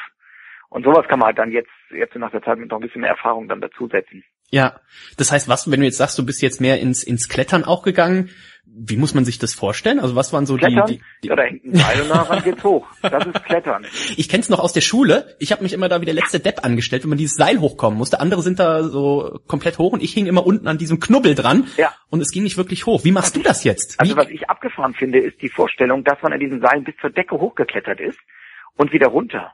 Das waren, glaube ich, aber auch nur Mythen, glaube ich, oder? Das, das hat nie jemand live gesehen. Nee, ich war oben. die, die sind ja dicke Seile. Das ist ja, aber das Abgefahren ist, man, die, man ist da komplett ungesichert. Ja. Das muss man sich mal vorstellen. Heute klettert man keine zwei Meter, ohne dass man irgendwie 15 Backup-Prusix irgendwo hingeschraubt hat. Das Mhm. ist echt abgefahren. Ähm, nee, ich habe ganz normal, also äh, ich habe so einen Big Shot, um mich in diese damals noch Bäume, damals noch schönen Bäume, in der Zwischenzeit leider total nervigen Bäume, weil es gibt nur noch Kletterbäume, Mhm. äh, einzubauen und dann hängt da irgendwo ein Seil runter und dann kommt eine Ascension dran und dann schleife ich mich da stückweise hoch. Was war so das, Also so komme ich hoch. Oder man bindet sich oben ein und seilt sich dann nur noch ab. Was war so der höchste Baum oder der höchste Gegenstand oder was, wo du, wo du hoch bist? Ja, das waren, ich sag mal so 32 Meter. Also wir wollten mal auf einen, auf einen 50er Baum, aber da haben wir den, das Seil nicht hoch genug eingebaut bekommen. Okay. Wollten dann weiter und da wurde es dann kompliziert. Das haben wir einfach nicht geschafft. Also das war, aber der, der, das ist der, war der höchste Baum Deutschlands, also der höchste Cache Deutschlands. So. Aber wir sind noch, äh, also genau, weiß ich nicht, wie hoch die alle waren. 32, 40 Meter, sowas in der Art. Aber der ist jetzt dann, wo du gerade sagst, der höchste Baum Deutschland, der ist erstmal noch auf, äh, auf Halde, der muss noch, Nee, der noch ist mal zugemacht worden, weil Ah. natürlich so viele Leute da waren, dass dann irgendwann der Förster gesagt hat, so Leute, jetzt ist mal gut, der Ja. Baum braucht diese Rinde. Ja. Und ähm, das ist ja, das ist ja wie bei den meisten Sachen. Also das ist, sagen wir mal so, ein Nachteil der Bekanntheit des Cachens ist es natürlich, dass gute Caches von sehr vielen Leuten besucht werden. Also in Probstheller, als wir da waren, da gibt es irgendwie so ein altes Schieferding, da war es so voll, da, also da hatte mit Lost Place schon nichts mehr zu tun. mhm. Äh, und das ist natürlich alles andere als ein Spielplatz. Da waren ganze Familien unterwegs mit alten Omas und ihren Kindern und die treten einen Schritt zurück und dann fallen die in Etagen tiefer, weil die Decke fehlt. Und, also das Ah. alles irgendwie sehr, das war ein bisschen spooky, fand ich. Also man sollte wissen, was man macht. Also wir standen richtig Schlange vor einer Boah. Station. Dann gehen welche in den Raum, suchen die Station, kommen wieder raus. Und der nächste rein und wieder Ja. raus. Aha. Habe ich jetzt so glücklicherweise noch nicht erlebt, aber du sagst natürlich, das äh, nimmt natürlich immer mehr zu. Wie ist das denn so, wenn man, wenn man dich erkennt, sagen die dann, oh, sagen die Kinder dann, oh, guck mal, das ist doch der lustige Mann aus dem Fernsehen, oder? Ja, da ist im Fernsehen, oh, ich habe das Buch gelesen. Also es gibt schon so, also die Leute kennen einen natürlich. Also zum Glück. Alles andere wäre ja schrecklich. Ja. Stell dir vor, du bist in der Öffentlichkeit und keiner kennt dich. Dann hast du irgendwas falsch. Also das wäre auf jeden Fall schlimmer. Gehst du, gehst du denn dann los so mit, mit Mütze tief ins Gesicht gezogen und Sonnenbrille, oder sagst du, Nee. Mensch, wer mich kennt, der kennt mich? Wer wenn mich einer ist, der kennt mich an. Also ich habe eine Mütze auf, aber das habe ich sowieso immer. Oder ich habe einen Helm auf, das finde ich aber eh sinnvoll. Und äh, eine Schutzbrille auf, aber ich gehe jetzt nicht vermummt durch die Gegend. Okay. Gibt's denn jetzt noch irgendwas, ein größeres Projekt, irgendein größerer Cache, wo du sagst, oh, das, da juckt's mich ja schon äh, in den Fingern, den möchte ich machen? Ähm, na, es gibt jetzt eine, wir planen jetzt gerade eine Bergwandertour, eine Hüttentour im, äh, im Sommer. Mhm. Und da ist natürlich die Frage, ob man über den ein oder anderen Gipfel geht, wo dann oben eine Dose liegt. Okay. Hm. Aber bis zu welcher Höhe? Bist egal, du da also, unterwegs? äh, das ist also, egal. Das ist, das ist mir ehrlich gesagt völlig wurscht. Also mein Plan ist immer, ich will immer einen 3000er haben. Ah, okay. Und äh, das höchste, was ich bisher hatte, war glaube ich 3100 und ich würde gerne mal höher. Wobei entscheidend ist der Höhenunterschied. Das ist, also wenn ich jetzt bei 3000 anfange und gehe dann gerade mal eben 150 Meter hoch, ist natürlich nicht das, was ich meine, aber ähm, ich bin letztens so 1500 Höhenmeter gelaufen. Das ist dann schon, und nach 10 Stunden tun einem die Knochen dann auch weh. Okay, das äh, kann ich mir durchaus vorstellen. Bergmäßig war ich da bisher noch gar nicht unterwegs. Hier, ja gut, du kommst ja auch eigentlich aus dem Flachland, also das ist ja jetzt keine Ausrede, ne? Äh, ja, das Siebengebirge ist natürlich jetzt im Vergleich zu Norddeutschland äh, durchaus was als bergig zu bezeichnen. Aber äh, mich zieht's dann doch dahin, wo die Pflanzen nicht mehr so wachsen, wie sie ursprünglich wollen. Okay. Da werden wir wahrscheinlich auch in dem, in dem neuen Buch dann was von hören, lesen. Ja, ich werde, also die Idee, ich hab, also muss halt überlegen, ich habe so eine Klettersteigidee, weil da hat es angefangen zu gewittern. Und äh, was da so alles gewesen ist, diese ganze Tour, die wir da gemacht haben, das war ganz spannend, weil wir auch äh, Minimalwandern gemacht haben. Also es ist halt so, der Reiz ist dann nicht nur die Dose selber, sondern der Weg ist ja letztendlich das Ziel. Also es ist jetzt nicht die, also auf diesen Bergen ist jetzt nicht die Dose so, dass man denkt, oh geil, wie abgefahren, sondern das ist dann so, ah ja, und hier ist jetzt auch noch die Dose. Aber der Weg dahin ist natürlich, ähm, ist halt ein Kampf. Ja. Das ist halt das Schöne. Hm, also da darf man gespannt sein. Momentan bist du ja auch unterwegs. Also wer jetzt sagt, Mensch, äh, der Bernhard Hoeker, das hörte sich ja ganz gut an. Im Fernsehen finde ich den auch lustig. Dann kann man dich ja auch äh, vor Ort treffen. Du machst momentan einerseits Buchlesungen. Ja, genau. Also ich bin auf Tour. Auf meiner Webseite kann man immer sehen, wo ich mich gerade befinde oder wo ich mich befinden werde. Also Mhm. Futur 1. Und ähm, das, sowohl als Lesung, also ich lese aus dem Buch am schönsten Arsch der Welt, äh, wo wir auch ein paar Videos zeigen aus, und Bilder von Neuseeland, wo ich war und die der ich zusammen geschrieben haben. Und ich bin mit meinem Solo unterwegs, wo ich dann halt ja einfach mit den Leuten quatsche. Und was lustig ist, dass immer wieder Geocacher da sind, die dann, die man sich dann abends unterhält. Manche machen sogar ein Event, also das ist ganz lustig. Nett haben sie es hier. Nett haben sie es hier, genau. Also kann man auf äh, bernhard-hoeker.de mal schauen, wo er unterwegs ist. Ich habe festgestellt, der nächstgelegene Termin hier bei mir wäre Monheim und ist schon ausverkauft. Oh, das ist ja super. Ja, nicht für mich. Da, doch, ja, da, das stimmt. Aber, ich, aber ich kenne einen, der da mit der Organisation zu tun hat. Und wenn du möchtest, kann ich dir auch noch was äh, organisieren. Ah, das hört sich gut schauen, an. ob er da was machen kann. Ja, das kann ja nie schaden. Ein bisschen Vitamin B. Ist ja, dann, genau, ist ja im Rheinland und da ist das ja so üblich, möchte ich mal sagen. Ganz genau. Ähm, dann möchte ich dir danken, dass du dir die Zeit genommen hast. Ich habe zum Abschluss noch eine kleine Sache mit dir vor. Und zwar würde ich dir immer zwei Sachen nennen. Und du würdest ganz spontan, was dir als erstes in den Kopf schießt, quasi sagen, was dir davon lieber ist, was du davon besser findest. Okay. Okay. Viele einfache Dosen oder wenige gute Dosen?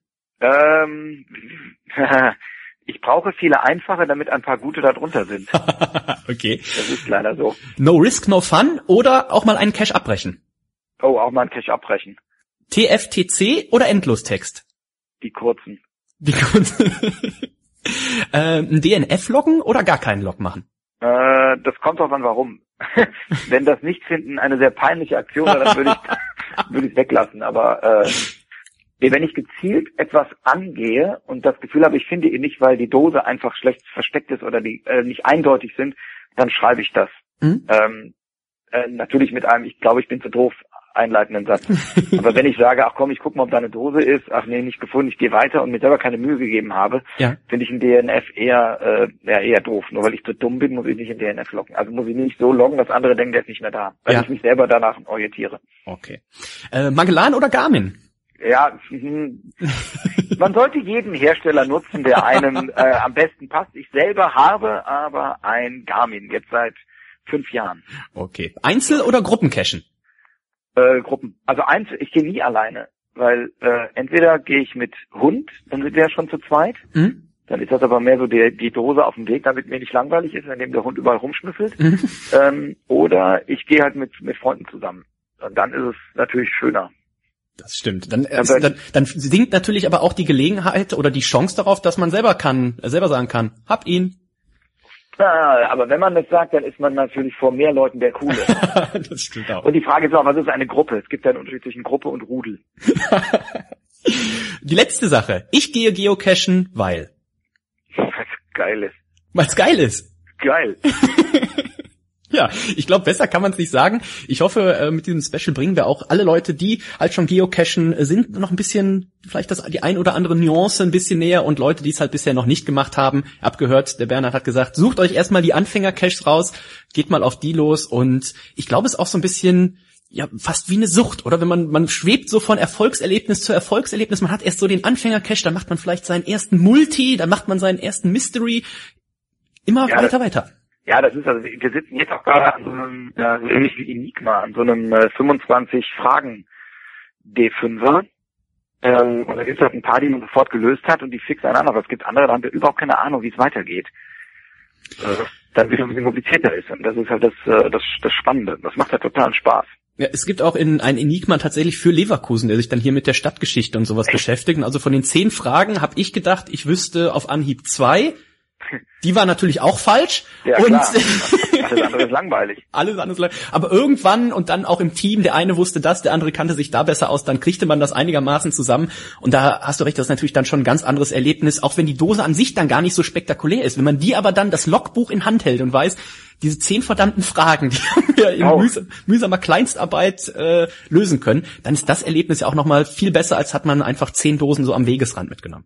Wir sind soweit durch, Bernhard. Okay, Super. Hat sehr viel Spaß gemacht. dann bedanke ich mich ganz herzlich. Ich bedanke mich. Was steht jetzt bei dir an? Äh, ja, wir fahren jetzt nach Erfurt weiter als Lesung heute Abend. Okay, euch eine gute Fahrt. Dankeschön. Jo, bis dann. Tschüss. Tschüss. Das war das Interview mit dem Bernhard. Hat sehr viel Spaß gemacht. Und besonders gut hat mir natürlich die Stelle gefallen, wo ich ihn mit der Frage nach dem Personalausweis so ein bisschen aus der, aus der Bahn geworfen habe, wo er gar nicht wusste, so, hm, woher weiß der denn ist das jetzt? Aber das ist natürlich mein Job hier, wirklich knallhart zu recherchieren und Fakten ans Tageslicht zu bringen, die vielleicht noch gar nicht am Tageslicht sind. So, ähm, jetzt freue ich mich auf unseren nächsten Gast auch schon. Das ist der Thomas, wieder ein Thomas, der Thomas Poppe diesmal. Und mit dem war ich auch schon das ein oder andere Mal unterwegs. Wir haben uns schon durch, ja, man kann schon fast sagen, durch Flüsse, Bäume, Wild und alles Mögliche geschlagen. Naja, eigentlich war es nicht so schlimm. Aber ihr wisst schon, das ist schon dieses Geocacher-Gehen. Ne? Man übertreibt auch mal. Also ja, wir haben uns durch Flüsse, reißende Flüsse, durch Canyons, wir haben uns abgeseilt, wir haben uns durch den Amazonas geschlagen und noch vieles mehr. Und wer jetzt schon denkt, das ist das Ende der Fahnenstange, da äh, werden wir gleich hören, der Thomas und ich, wir haben noch ganz besondere Sachen vor. Viel Spaß! Jetzt freue ich mich ganz besonders, jetzt haben wir den Thomas in der Leitung. Der eine oder andere wird ihn vielleicht schon kennen, unter anderem natürlich von seinem Podcast Den Stammtischphilosophen. War ja auch schon des Öfteren hier bei uns zu Gast und wer ihn noch nicht kennt, der lernt ihn jetzt kennen. Hallo Thomas! Hallo Dennis. Was man dazu noch sagen muss, du bist ja auch noch frisch gebackener Vater geworden. Wie Ja. geht's denn dem kleinen Anton? Dem geht's äh, super, der ist äh, nur fressen und schlafen. Was man halt, was man halt so macht als Baby nach fünf, sechs Wochen. Ne? Das heißt, er ist noch nicht äh, als Geocacher unterwegs. Der hat schon Caches gemacht, aber ich, ich habe jetzt auch dann immer gelockt mit äh, plus Baby Anton. Ah, okay. So, er, darf, er dürfte die theoretisch, denke ich, danach locken, wenn er mal Bock hat. Ich denke schon, ich denke schon. Ich weiß gar nicht, gibt's da irgendwie eine Altersbeschränkung, ab wann er seinen eigenen Account haben kann? Ich glaube nicht, oder? Ich weiß nicht, aber ähm, auf dem Weg, also es gibt am Main einen richtig schönen Wanderweg, also so, ein- so ein Radweg, wo man auch schön mit dem mit dem Kinderwagen spazieren gehen kann. Und da haben wir ein paar gemacht, die da halt schön platziert waren. Und da gibt's einen, da muss man auf so eine kleine Insel schwimmen. Ist- Und da habe ich schon überlegt, ob ich nicht einfach dann ihn quasi ähm, im Kinderwagen so äh, den, also den, Die den Räder abmachen?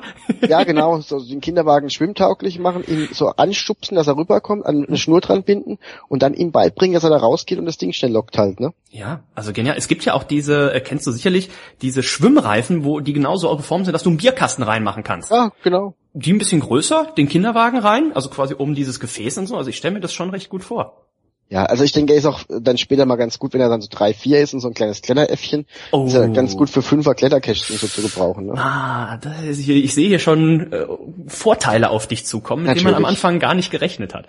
Äh, Thomas, ich möchte über verschiedene Sachen mit dir sprechen. Als erstes über sogenannte Power Trails. Neudeutsch bedeutet einfach, da sind ganz viele Caches auf einer Strecke. Das kann sein, irgendwie entlang einfach eines Flusses. Jeder Cache muss ja zum anderen immer mindestens 161 Meter Abstand haben. Und äh, diese Power Trails nutzen das dann auch meistens aus, dass dann halt wirklich auch alle 161 Meter ein Cache ist. Jetzt haben wir äh, so eine Runde auch schon mal gemacht, die sogenannte BM-Runde in äh, Bergheim. Und wie waren deine Erfahrungen? Ähm, ich bin ja auch durch so eine, durch eine kleine Powertrail-Runde zum Cashen überhaupt gekommen, ähm, weil ich eben überhaupt kein Spaziergänger bin, ja. Also ich, ich konnte noch keine Freundin, noch keine Liebe war so groß, dass ich ähm, mit ihr spazieren gegangen wäre. äh, Oder zumindest nur einmal und dann nur gejammert, auch geh mal wieder, geh mal wieder, geh mal wieder. Mhm. Und Geocachen war dann so für mich der Anreiz zu sagen, okay, lass mal spazieren gehen und da sind ja noch so Sachen versteckt. Und das war dann so eine kleine mit zehn Dosen auf drei Kilometern, also da wurde nicht unbedingt dann diese 161 Meter eingehalten, sondern es war ein bisschen mehr zu laufen, teilweise fünf 500 Meter, aber ist ja egal. Mhm. Und das hat richtig Spaß gemacht. Also ich brauche ein Ziel und da ist Geocaching einfach perfekt. Und da ist dann auch ein 12 Kilometer Spaziergang bei eben so einer Powertrail-Runde toll, weil man dann halt auch 30 Sachen finden kann. Also meine Erfahrung war ja mit dir und noch ein paar anderen Leuten, ähm, da in, in, äh, in diese Runde zu gehen. Und ich weiß gar nicht, ich glaube, elf Kilometer sind wir gelaufen. Mhm, das Ja, ich glaub- ungefähr hinkommen. Irgendwas zwischen 10 und 12 so, ja? Genau, ich glaube 30, 30 Dosen waren's. Äh, ich glaube sogar ein bisschen mehr, 34, 35 Ja, sowas. genau, und. Hm? ähm, es hat Spaß gemacht einfach. Es war nicht mal tolles Wetter, aber mal, gerade wenn man so als Gruppe unterwegs ist und dann weiß man, ah, gleich kommt wieder was, noch ein paar Meter. und dann, dann läuft man das einfach so weg, ja.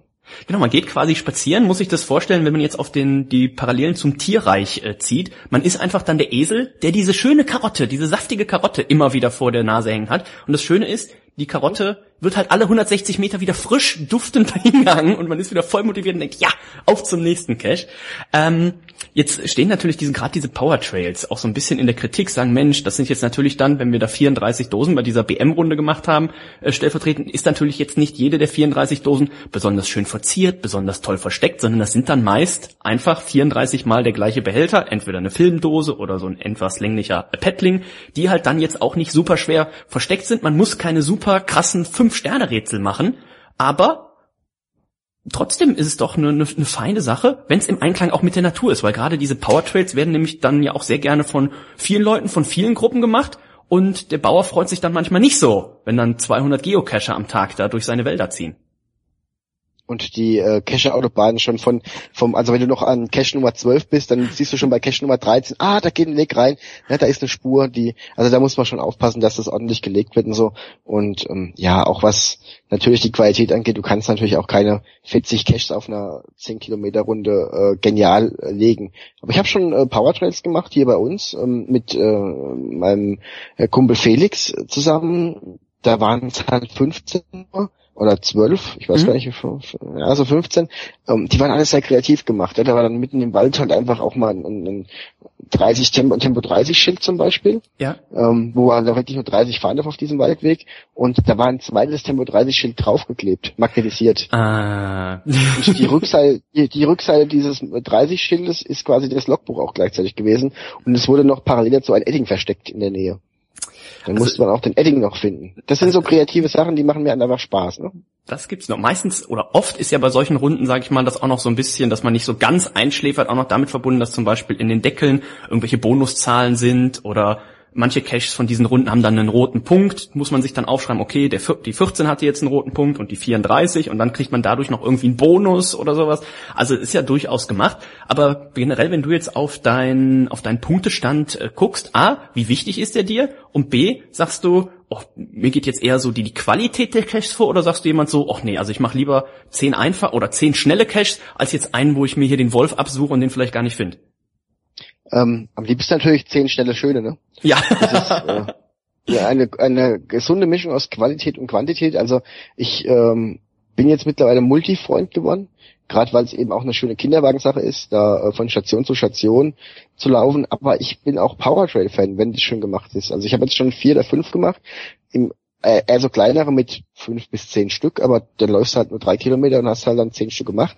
Und ähm, also nur einfach lieblos irgendwas irgendwo hingehängt, dass man schon aus von weitem sieht und ich finde schon ein bisschen suchen muss schon dabei sein, aber ich muss jetzt auch keine Dreiviertelstunde an irgendeinem Platz äh, rumgrübeln und mir den Kopf zerbrechen und mich wild unter irgendwelche Brücken hangeln oder Bäume hochklettern. Muss auch nicht zwingend sein. Also ich, ich finde eine schöne Mischung gut. Man, es ist ja auch so, man kann ja an, den- an den Logs aller Caches schon vorher ungefähr ermitteln, ähm, wie schwierig wird es. Also wenn da alle schnell gefunden schreiben, TFTC, dann, ähm, dann wird man auch nicht lang brauchen, sehr wahrscheinlich. Und jeder Cache als solcher ist ja eine Option. Es ist ja keiner verpflichtet, irgendeinen Cache zu machen. Und dann habe ich ihn halt nicht. Also wenn ich natürlich geil drauf bin, meine Home Zone da clean zu machen, dann muss ich halt sowohl die einfachen als auch die schweren machen, klar. Zur Not, wenn du einen mal nicht findest, könnte ich ja einfach vorbeikommen. Meistens äh, löse ich Mhm. sowas bei dir und beim Ferdi halt mit einem Griff wirklich. Ne? Da ist dann auch mein geschultes Kescherauge. Also wenn da jetzt, ich könnte mir halt vorstellen, dass irgendwo in der Nähe von der Brücke bei dir einer ist, wo du sagst, Mensch, Da war ich jetzt mit dem Felix schon dreimal. Dann sag halt Bescheid, ne? Dann machen wir den zusammen. Ja, für die Hörer, äh, nur kurz zur Erklärung, der, der Dennis und der Dennis und der Felix und ich, wir waren, wir waren äh, auf kleiner Cash-Tour und ähm, da war bei uns im Ort an einer Brücke einer, da war ich schon unter der Brücke. Ich war schon, glaube ich, in dem Wasser. im Wasser, ich war schon links, rechts, äh, hinter der, überall eigentlich, ja, im Umkreis von 150 Metern alles abgesucht. Wir fahren dahin, Dennis steigt aus dem Auto aus und ich bin noch im Auto drin und er hat ihn schon in der Hand. Manchmal ist es halt auch einfach dann der, der, der zugezogene quasi, ne, hat dann einen Griff und dann klappt das. Vielleicht war er aber auch vorher gemuggelt. Das ist ja dann auch so das, was der, was der Ferdi mir jetzt immer noch sagt. Bei Ferdi war eine ähnliche Aktion. Und da sagt er mir jetzt immer noch, ja, also, wo ich immer da war, da musste er gemuggelt werden. Ich habe auch an der Stelle geguckt, wo du geguckt hast. Und das war sogar noch nach dem Weihnachtsmarktbesuch, habe ich den mit dem ersten Griff gefunden. Das will schon noch was heißen. Mhm. Ähm, jetzt hatte ich gerade noch so äh, Äh, was Punkte, Tolles. Punktestand wollte ich noch sagen. Ach so, ja, sehr gerne. Ähm, der ist mir jetzt äh, nicht so wichtig. Also 100, da war ich total geil drauf, muss ich gestehen. Also 100 war so eine magische Zahl, die ich unbedingt haben wollte. Werden wir ja äh, auch gleich noch drauf kommen auf deinen Hundertsten. Ganz genau. Und jetzt, ähm, jetzt ist die 1000 so weit weg und 200 reizt mich. Ich habe 181 jetzt. Ich äh, bin halt auch zeitlich ein bisschen eingeschränkt. Ich ja, und deswegen, die 1000 ist so weit weg, die 500 auch noch so weit weg, deswegen gucke ich jetzt nicht so dringend auf meinen Punktestand. Dann mache ich lieber einen schönen, einmal die Woche mal einen schönen Multi oder sowas, statt äh, ja jetzt zwanghaft jeden Tag drei, vier, fünf Stück zu loggen, um Mhm. wirklich schnell auf die 1000 zu kommen. Natürlich freue ich mich, wenn ich mal dann auf die 500 zugehe, aber es ist jetzt nicht so, dass ich mich damit brüste oder sonst was. Es ist ja auch heutzutage kein Problem mehr, 500 Cash zu heben, mal ganz davon abgesehen. Deswegen, deswegen, also mittlerweile ist die Dichte ja so groß, da äh, ist das natürlich sehr viel einfacher, als das vielleicht früher war, wo man dann 30, 40 Kilometer fahren musste. Wie ist das denn mit Caches, die du nicht findest? Wir hatten ja jetzt zum Beispiel das Problem, dass wir diesen äh, Indianer-Cache nicht gefunden haben. Lässt dich das dann noch nachts ruhig schlafen oder äh, sagst du dann, ach ja komm, man kann auch nicht jeden Cache finden oder bist du eher der Typ, der dann sagt, nee, also da muss ich schon irgendwann, äh, wenn die Zeit es erlaubt, noch ein zweites oder ein drittes Mal hin, so lange, bis ich das verdammte Ding gefunden habe. Es hängt sehr davon ab, ähm, auf welchem, auf welche, auf was die Anzeichen stehen. Wenn die Anzeichen auf ist wahrscheinlich nicht da stehen, dann ist mir das scheißegal. Dann denke ich mir, ja, ich schreibe vielleicht mal maximal den Owner an oder log als äh, log als nicht gefunden mit dem Hinweis, könnte gemuggelt sein. Aber das Freche ist ja, wenn man sucht, nicht findet und dann guckt in die Logs und einer hat zwei Tage später dann geschrieben, oh ja, super easy gefunden, danke. Ich glaube ja eh, ich glaube eh, es gibt eine, es gibt eine ähm, schnell gefunden Mafia. Es ist so eine Gruppe von Menschen, die sich zur Aufgabe gemacht hat, Caches lange zu suchen, die schwer sind, lange zu suchen auch, und dann aber ganz bewusst und absichtlich, um andere zu ärgern, schreiben die ähm, schnell gefunden TFTC rein. Aber haben wir das nicht alle schon mal in den Logs gemacht? Also ich, ich kann mich zumindest nicht davon freisprechen, dass ich mich manchmal auch einfach im Nachhinein, wo ich denke, boah, du hast dich so doof angestellt, wenn du jetzt in den, wenn du jetzt in die Logs reinschreibst, wo einfach jeder auch gestundet hat, ah, schnell gefunden, oh, schönes Versteck, niedlich gemacht, schnell gefunden, oder dann einer schreibt, ja, äh, meine zwei Kinder haben ihn gefunden und ich habe dann eine halbe Stunde gesucht. Dann bin ich aber auch so, dass ich auch schreibe, ah, schönes Versteck, schnell gefunden, als dass ich dann schreibe. Also alle haben schnell gefunden, sogar die Kinder, äh, nur ich, Depp, hab äh, 30 Minuten gesucht. Also da muss ich mich, muss ich sogar zugeben, das habe ich auch jetzt schon das ein oder andere Mal vielleicht Okay. gemacht. Wobei ich ja auch sagen muss, ich bin ja auch, mir sind ja die irgendwie am liebsten, die so ein bisschen dauern, weißt du? Da, wo, wenn, Natürlich, ja. Aber der, Ist ja muss, so- der Volk muss am Ende schon da sein, sonst Ja, ja, zieht es einen so komplett runter. Ne? Das ist ja dieses Ding, weißt du, wenn du Fußballfan bist, guckst du dir lieber ein 6-0 an oder ein spannendes 2-1 mit Siegtor in der Nachspielzeit. Ne? Das, also ich finde, dass ein 2-1-Siegtor in der Nachspielzeit mehr Reiz hat als ein 6-0-Sieg, weißt du? Da ist Und man so halt es- momentan als Bayern-Fan schlecht dran, ne? Weil welches Mhm. Spiel gewinnen die mal nur 2-1? Ich denke, dass jetzt das Rückspiel in Barcelona knapp werden könnte.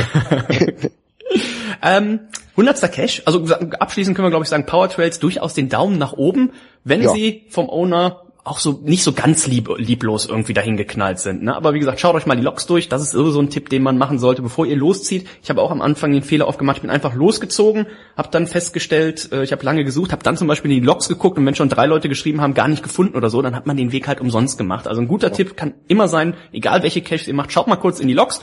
Dann wisst ihr meistens schon, schreiben die Leute, ähm, habe ich ihn schnell gefunden, oh, war ein schöner Cache oder war ein scheiß Cache oder lagen so viel Scherben und äh, benutzte Nadeln rum, dass man da vielleicht nicht hingehen sollte. Also die Logs sind immer dann sehr guter Hinweis. Thomas hat es schon angesprochen, 100. Cache und das war ja auch ein ganz besonderer.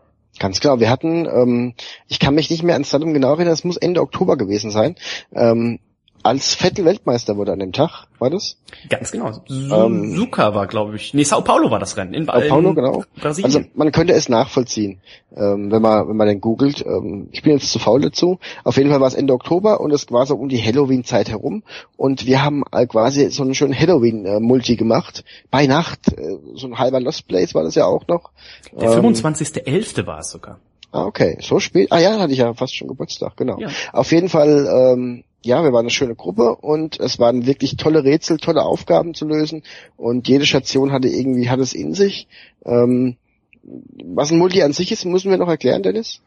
Ähm, ein Multi an sich einfach mit mehreren Stationen, aber das Besondere an dem war ja auch einfach noch, dass er halt dadurch, dass er nachts stattfand, Genau. Man ihn ja jetzt tagsüber nicht hätte machen können. Genau, das lag daran, dass zum Beispiel Infrarot-Sachen äh, verwendet wurden, also mit solchen Stiften, die man dann nur mit äh, speziellem Licht anleuchten kann.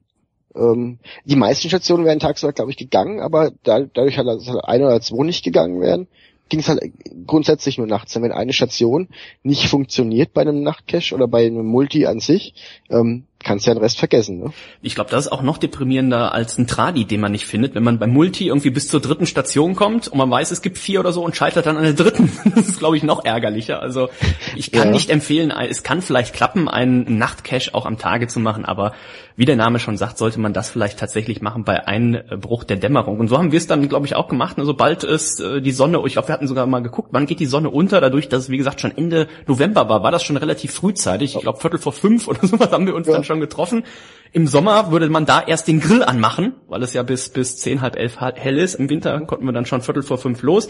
Und du hast schon gesagt, verschiedene Stationen, die auch immer, wie gesagt, im Zusammenhang mit dieser, äh, das Motto war ja Rocky Horror Picture Show. Ah, genau, ja. Dazu standen. Und man musste alles über Rätseln, tanzen, klettern, zuhören und kombinieren. Also eine durchaus komplett äh, runde Runde, würde man sagen. Genau, meine Frau hatte ja ein bisschen Angst, dass ich mich vor den ganzen ähm, erfahrenen Cacher mit teilweise Tausenden von Caches und Logs ähm, blamiere. Deswegen habe ich dann besonders Gas gegeben und äh, mich dann auch zum Klettern hinreißen lassen und also nicht jetzt in äh, schwindelerregende Höhen, aber halt mal so einen Meter hoch auf dem Baum oder habe dann den Moonwalk getanzt, um mhm. äh, von Station zu Station zu kommen. Da war glaube ich eine Aufgabe, ähm, tanze fünfmal den Moonwalk, äh, also quasi fünf Schritte vorwärts, zwei nach rechts und so und so weiter. Mhm. Dann kommst du da genau hin und dann habe ich mich zum Tanzen hinleiten lassen, während andere einfach 20 Schritte nach vorne gegangen sind und, äh, und dort waren. Aber ähm, das ist ja so Sachen, die es dann schön machen. Ja, dann musste man man zum Beispiel auch, ich, ich will ja nicht zu viel verraten, aber es ist einfach, es ist einfach schön, wenn man so ein bisschen äh, ja mitdenken noch muss einfach. Ich habe ja da noch die Anekdote auch, äh, wo wir gerade von Cash sprechen oder Runden, die auch abgebrochen werden mussten, ähm, von meinem ersten Nachtcache. Und zwar hatte ich mir in weiser Voraussicht schon mal eine UV-Lampe bestellt, weil für irgendeinen Cache gab's, braucht ja auch eine UV-Lampe. Und meine MacLight ich weiß gar nicht, wo die war. Die war entweder irgendwie verliehen oder die Batterien waren leer, weiß nicht. Jedenfalls dachte ich mir, okay, Nachtcache, hallo, den wirst du ja wohl auch mit der UV-Lampe machen können. Meine Freundin und ich also wagemutes in den Wald und äh, mit der UV-Lampe geleuchtet. Was man sich jetzt dabei vorstellen muss, diese UV-Lampe hat ungefähr eine Reichweite von, na, lasst es drei Zentimeter sein, um zum Beispiel damit halt diese Geldscheine und so zu prüfen. Und wir hatten ja. mit dieser UV-Lampe in den Wald geleuchtet und ich dachte halt, ja, weil es wird schon so ein bisschen violett, ne? Und ich dachte schon, ja Mensch, wenn da jetzt so ein richtig geiler Reflektor ist, da wird schon was leuchten. Und wir laufen so einen Kilometer in den Wald hinein, bis ich mir dann das erörterte, dass es vielleicht doch nicht so richtig klappen könnte. Im zweiten Versuch sind wir dann eine Woche später haben wir die Runde nochmal angegangen. Dann äh, war nur das äh, der Fehler, dass wir festgestellt haben, die Stationen waren durchnummeriert. Und es ging kreuz und quer durch den Wald und wir irgendwann festgestellt hatten, okay, Station 1 hatten wir, Station 2 hatten wir, die nächste Station, an der wir ankamen, war Station 4. Bitte? Ja. Wir hatten Station 3 einfach, ähm, ne, das, das war immer so gekennzeichnet, dass wenn eine Station kam, waren irgendwie, war dann was weiß ich, ein roter Reflektor und kein, sonst waren immer weiße. Und wir hatten dann halt anscheinend einfach einen übersehen und waren dementsprechend an Station 3 vorbeigelaufen. Aus Versehen äh, quasi richtig gelaufen. Zuletzt. Nein. Also ja, ja, aus, klar. Versehen, aus Versehen, aus Versehen schon zur vierten gelaufen, aber du genau. brauchst die dritte fürs Final wahrscheinlich. Ganz genau, ganz genau. Das heißt, dadurch aber, dass das kreuz und quer ging, äh, haben wir natürlich dann auch nicht mehr die, oh doch, ich glaube, zur dritten sind wir dann noch wieder zurückgekommen, sowas. Die dritte sind wir dann wieder zurück, das war nicht ganz so weit auseinander, dann haben wir die dritte gemacht, dann haben wir die vierte gemacht. Das nächste kamen wir dann äh, bei der siebten raus oder sowas. Da hatten wir dann irgendwie zwei und dann waren wir komplett durcheinander und wir sind an diesem Tag insgesamt, ich glaube, drei 13 Kilometer nachts durch den Wald gelaufen, haben es aber letztendlich noch geschafft. Also oh. gerade bei Nachtcaches kann ich immer empfehlen, den auch vielleicht nicht nur zu eins oder zu zweit zu machen, sondern da ruhig auch gerne ich, wir waren zum Beispiel bei äh, absolutem Regenwetter, ich glaube einmal zu sechst im Wald unterwegs und da war es auch wirklich schon gut, dass einfach sechs Augenpaare vorhanden waren, weil jeder hat mal irgendwas übersehen und wie gesagt, wenn die Stationen im Idealfall dann wirklich durchnummeriert sind, dann hat man dann die Arschkarte, Thomas, dann muss man einfach nochmal zurück und das ist halt ärgerlich. Ja, ich, ich äh, habe auch so ein Lieblings-Multicache, äh, das ist der äh, Schloss Löwenstein, die Löwensafari in, in Kleinheubach. Da geht's durch einen wunderschönen Schlosspark durch, auch toll für den Kinderwagen. Und als ich das erste Mal da war, war ähm, die letzte Station vom Final gemuggelt. Oh. Also ich glaube fünf Stationen gibt's da, die sechste ist das Final und die fünfte war dann gemuggelt und als ich jetzt das zweite Mal da war, haben wir dann die fünfte Station gefunden und ähm, ja, das ist aber immer noch ein Rätsel, nämlich ganz viele Geldscheine in D-Mark und äh, ja, ich habe wir haben nicht noch nicht kapiert, was wir damit anfangen sollen. Okay. Ja. Hm. Also äh, wo ich gerade sagte, mit der UV-Lampe sollte man vielleicht nicht losgehen. Als äh, Beispiel für alle, die sich jetzt dann vielleicht sagen, Nachtcache hört sich super spannend, dann kann ich auch sehr, sehr, sehr empfehlen, gerade wo es jetzt wieder, wie gesagt, in den Sommer geht, dann kann man wirklich abends ja im T-Shirt ein bisschen durch den Wald mal vielleicht nachher noch kurz nach Zecken gucken. Ich habe mir jetzt eine MacLight LED geholt. Früher gab es ja noch die quasi normalen Lampen. Diese LED-Lampen haben jetzt halt den Vorteil, dass die, weiß ich nicht, mit einer Batterieleitung äh, könnt ihr wahrscheinlich 1000 Caches machen oder so. Also schaut einfach mal im Zweifel bei bei Amazon MacLight LED, kann ich sehr empfehlen. Und die ist auch hell genug dann auf jeden Fall, um die entsprechenden Reflektoren anzuleuchten.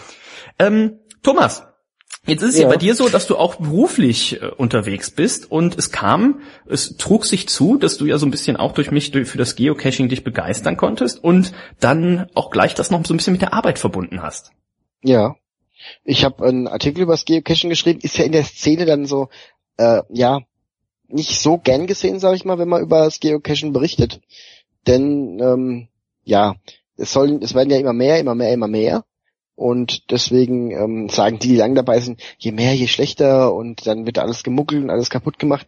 Ähm, ich habe natürlich so geschrieben, dass ich gleich erklärt habe, dass man sich an Regeln zu halten hat. Ja, mhm. also der Artikel an sich geht halt vor allem darum, Leuten zu erklären, dass es Spaß macht, aber auch gleich zu sagen, was man beachten muss. Und das kam dann, ich habe den ein paar Leuten gezeigt, die auch schon mehrere tausend Caches haben, ähm, und die fanden den Artikel sehr gut und informativ und ähm, haben den abgesegnet quasi. Und dann habe ich, weil ich mir gedacht habe, einfach einen Artikel schreiben ist ja langweilig, äh, gleich noch zwei ähm, ja, Caches ausgelegt. Passend oh. zum Artikel. Hab dann quasi die ähm, Koordinaten im Artikel mit veröffentlicht. Zwei Tradis waren das, ne? Zwei Tradis, genau. Wie war, wie war da dann das Feedback? Oder wie war erstmal vielleicht für alle, die jetzt dann auch schon ganz heiß sind? Äh, ich habe ja jetzt auch schon meinen ersten Cache gelegt, dafür äh, dazu vielleicht später noch mehr. Aber äh, wie war denn so der Prozess? War das einfach, einen Cache einzustellen? War das schwer? Würdest du das wieder machen? Ähm, ich habe das mit dem iPhone gemacht, würde mir beim nächsten, den ich lege, wahrscheinlich ein äh, GPS-Gerät ausleihen, mhm. um noch genauere Daten zu kriegen. Ähm, aber groß Abweichung hatte ich jetzt auch nicht äh, beim iPhone. Mhm. Ansonsten muss man sich schon Gedanken machen, was man macht, wo man es macht und ähm, einfach irgendwo hingehen, irgendwie dann, oh ja, da stecke ich das jetzt rein. Man muss schon, also ja, es ist ja wirklich so. Mhm. So habe ich das ja bei meinem allerersten gemacht. Ähm, beim zweiten, der jetzt immer noch aktiv ist, äh, habe ich mir mehr Gedanken und mehr Mühe äh, gemacht. Den anderen habe ich wieder deaktiviert, weil er einfach nicht gut war. Das war einfach hier, ich habe da so einen Fake-Stein, den lege ich jetzt zu anderen Steinen dazu. und ähm, ja, kam entsprechend auch nicht so gut an. der andere, der ist in, im, äh, in einem Park in Aschaffenburg, im, im leichten Waldgebiet, wo man aber auch gut hinlaufen kann, aber auch schön versteckt ist, wenn man dahin läuft der, da habe ich jetzt gerade wo das Wetter wieder schöner wird, kriege ich quasi jeden Tag äh, Logs äh, zugeschickt, dass Leute sich eingeloggt haben. Also man muss sich A Gedanken drum machen, wohin verstecke ich den, was will ich damit überhaupt bewirken, ähm, muss irgendwas kaputt gemacht werden, um dahin zu kommen oder es geht ja nicht um den direkten Weg, sondern man muss sich ja auch vorstellen, dass Leute, die den Cache suchen, auch falsch laufen könnten. Ja, also es bringt nichts, wenn ich weiß, ähm, wenn er den richtigen Weg geht, macht er nichts kaputt, sondern ich muss mir auch Gedanken machen, wenn der jetzt 50 Meter im Umkreis sucht, wo trampelt er rum, was macht er kaputt? Also man muss sich schon ein bisschen Gedanken machen. Einfach lieblos irgendwo in die Natur was hinge hingeklatscht, hingehangen oder festgenagelt ist es nicht. Also genau. Ich habe gerade mal nachgeguckt, der Cache nennt sich Prima Sonntag 1 und genau. kann sehr gerne unter der, ähm, wie nennt man diese Abkürzung? Geocode, ne? Geocache Code. Hm. Äh, GC3 XH, XH gemacht werden. Also wenn man in der Nähe von Aschaffenburg ist oder sagt, Mensch, möchte doch mal gucken, was der Thomas da wirklich versteckt hat, kann das machen. Wir verlinken das natürlich auch nochmal, wer jetzt gerade irgendwie im Auto unterwegs ist, das nicht mitschreiben kann. Gibt es vielleicht auch noch äh, den Artikel irgendwie? Hast du den noch als als Screenshot oder als PDF oder irgendwas? Ist der noch oder online vielleicht sogar? Ist der noch zugänglich? Als PDF könnte ich ihn dir zukommen lassen. Ha, das wäre natürlich ein Traum. Dann äh, kann man den natürlich auch nochmal verlinken. Und äh, eine Sache, die natürlich auch immer, gerade auch bei mir in letzter Zeit, äh, fand ich das ganz interessant, sogenannte FTFs, das heißt First to Find. Wer also als erstes am Cache ist, ist dann immer nochmal ein zusätzlicher Kick, sage ich mal, zusätzlicher Nervenkitzel, nicht nur den Cache zu finden, sondern tatsächlich, wenn er rauskommt, der Erste dann da zu sein. Und ich glaube, bei mir sind es jetzt mittlerweile, ich glaube so 12, 13, 14 oder so, die ich tatsächlich als erster äh, finden konnte. Wie war es denn bei dir, wo dein Cache zum ersten Mal gefunden wurde? Ähm, ich hatte ja zwei, wie gesagt, ausgeklickt. Der schlechtere wurde dann sofort von einem Geocaching-Event ähm, aufgesucht. Also da gab es ein Event in, in Miltenberg, mhm. dem Nachbarort, von dem ich herkomme, und in Miltenberg war auch der Cache versteckt. Und da hat dann quasi bei den 20 Leuten, die sich da getroffen haben, bei 15 das Handy vibriert gleichzeitig. oh, Cache in Miltenberg. Ähm, ah. und ich habe aber explizit reingeschrieben, dass es nachts nicht äh, so toll wäre, dahin zu gehen, weil es halt im Wald ist und so und Jäger und der Klassiker, ne, ist ein mhm. Hochsitz in der Nähe und haben nach Rücksprache mit mir haben sie dann, haben, sind wir dann aber doch alle hingefahren und sie, es wurde quasi ein 15-facher FTF gemacht. Ähm. Das heißt, das heißt, die haben sich vom Stammtisch aus bei dir gemeldet. Du hast gesagt, ja, ich habe eigentlich jetzt gerade auch noch nichts zu tun. Baby ist unterwegs. Im Moment mhm. kann ich mhm. hier nicht viel machen. Ich komme vorbei. Ich glaube, da war Sabrina noch nicht mehr schwanger. Das war, glaube ich, äh, vor der Hochzeit noch. Ah, okay. Ähm, auf jeden Fall, ja. Dann haben wir uns dann nachts um halb zwölf, zwölf im Wald getroffen. Die haben gelockt. Wir haben noch zwei Stunden über das Geocachen philosophiert. Da hatte ich ja selbst erst 10, 15 äh, Logs. Mhm. Und äh, die haben mir ein paar Tipps und Tricks erklärt, äh, haben, haben mir mal ihr GPS-Gerät gezeigt und so weiter und so fort. Und bei dem anderen, den in Aschaffenburg, den du gerade vorgelesen hast, da ähm, ist einer extra, ich glaube 30 Kilometer sind es bestimmt, im Auto hingefahren, um den FTF zu machen. Also der hat sich richtig Mühe gegeben, ähm, ist aber auch einer, der sehr tolle Caches legt. Der, der hat zum Beispiel auch mit dem Bagger einen Gully in, in den Wald vergraben. Da gibt's ja auch eine schöne Geschichte, ne? War das das mit diesen mit diesen Reiskörnern? Den genau. Da gibt's einen Bonus zu diesem, also er hat einen Gully in den Wald gebaut einfach. Ähm, musste dann quasi noch dann diese diese Hebel finden, um den Gully rauszuheben. Aber du denkst, du, du stehst da auf einer Wiese im Wald und denkst dir, Die Koordinaten sind mitten auf der Wiese. Okay. Hm. Da ist ein Gullideckel. What the fuck macht bitte ein Gullideckel im Wald? Ja. Also da ist ja kein Kanalsystem und so. Und dann kommst du drauf, okay, da muss ich wohl den Kanaldeckel heben. Und der Bonus ist, dass du deinen Username auf einen Reiskon geschrieben in den Bonus legen musst, um dich loggen zu dürfen. Uh. Das hört sich äh, gut an. Ne? Ich kenne ich, ich kenn Leute, die haben immer einen Reiskon mit ihrem, äh, also sie haben immer einen Reiskon dabei mit ihrem Username drauf. Falls sie mal an die Nähe kommen, machen sie den halt mit. das ist aus, das hört sich sehr spannend an. Also vielleicht jetzt auch der ein oder andere geht jetzt nicht direkt in die Küche und reißt eurer Freundin irgendwie da den den äh, Kochbeutel mit Reis auf äh, und äh, fangt an die Dinger zu beschriften. Gerade wenn ihr irgendwie längere Benutzernamen habt, weiß ich nicht, oh ja. Schnitzelfan äh, 2012 oder sowas, könnte schwierig werden. Ne? Ja. Also das sollte man da nicht probieren. Ja, ich bin gespannt. Du hast die Stammtische schon angesprochen. Ich habe bisher immer Pech gehabt. Hier in Leverkusen gibt's auch einmal im Quartal einen Stammtisch und bis jetzt war immer, immer, immer, immer an diesem Freitag war es so, dass ich nicht konnte. Der erste Stammtisch war den Freitag, nachdem ich irgendwie den Mittwoch mit Geocachen angefangen hatte da habe ich mich noch gar nicht hingetraut und seitdem immer in regelmäßiger, entweder haben wir Männerabend oder ich bin im Urlaub oder ähm, weiß ich nicht, die Oma wird 90 oder sowas. Also wie schaut's bei dir aus mit mit Stammtischen? Gleiches Problem. Ich bin schon mehrfach eingeladen worden und ähm, habe es irgendwie noch nie geschafft, weil eben entweder länger Arbeit oder es kommt äh, einfach mal so ein Kind auf die Welt. Ne? halt so, oder irgendwie passiert immer was. Es gibt bei uns sogar zwei verschiedene Institutionen, sage ich mal, die da immer ihre Treffen machen. Das eine ist der Dönerstag, der ist einmal im Monat oder einmal alle zwei Monate, wo einfach sich die Leute in irgendeinem Döner treffen. Und dann gibt es noch so ein anderes Geocacher-Treffen, das ja auch alle, sag mal, vier Wochen stattfindet. Mhm. Und ja, ja, schade. Der andere Thomas, der Thomas von den Dosenfischern, hat ja vorhin erzählt, dass äh, die bald ihre zweite CD vorstellen beim äh, Projekt Eck oder Project Egg äh, in Koblenz Ende Juni. Und das ist ja auch was, was wir gerade mal kurz abgesprochen hatten, was wir so vielleicht in Angriff nehmen würden dann. Endlich mal genau. so, das wäre ja direkt nicht nur ein Stammtisch, das wäre ja direkt ein Mega-Event. Ich glaube, habt ja gerade mal gecheckt, äh, zwischenzeitlich die Seite. Viereinhalbtausend Anmeldungen für den Samstag gingen schon vor. Gar nicht mal so wenig, ne? Ja, man stell dir mal vor, wir kommen da hin mit Travel-Bugs Und jeder hat einen dabei. Oder stell mir von allein den Parkplatz vor, wo jeder hinten am Auto so ein Travel-Bug-Dingen hat. Da haben wir schwupps auf einmal viereinhalbtausend Travel-Bugs in unserer Statistik. Stimmt. Müssen wir nur alle halt eingeben. Oder wir nehmen unsere Frauen und Freundinnen mit und lassen die das alles eintippen. Oder ich bringe meinem Sohn.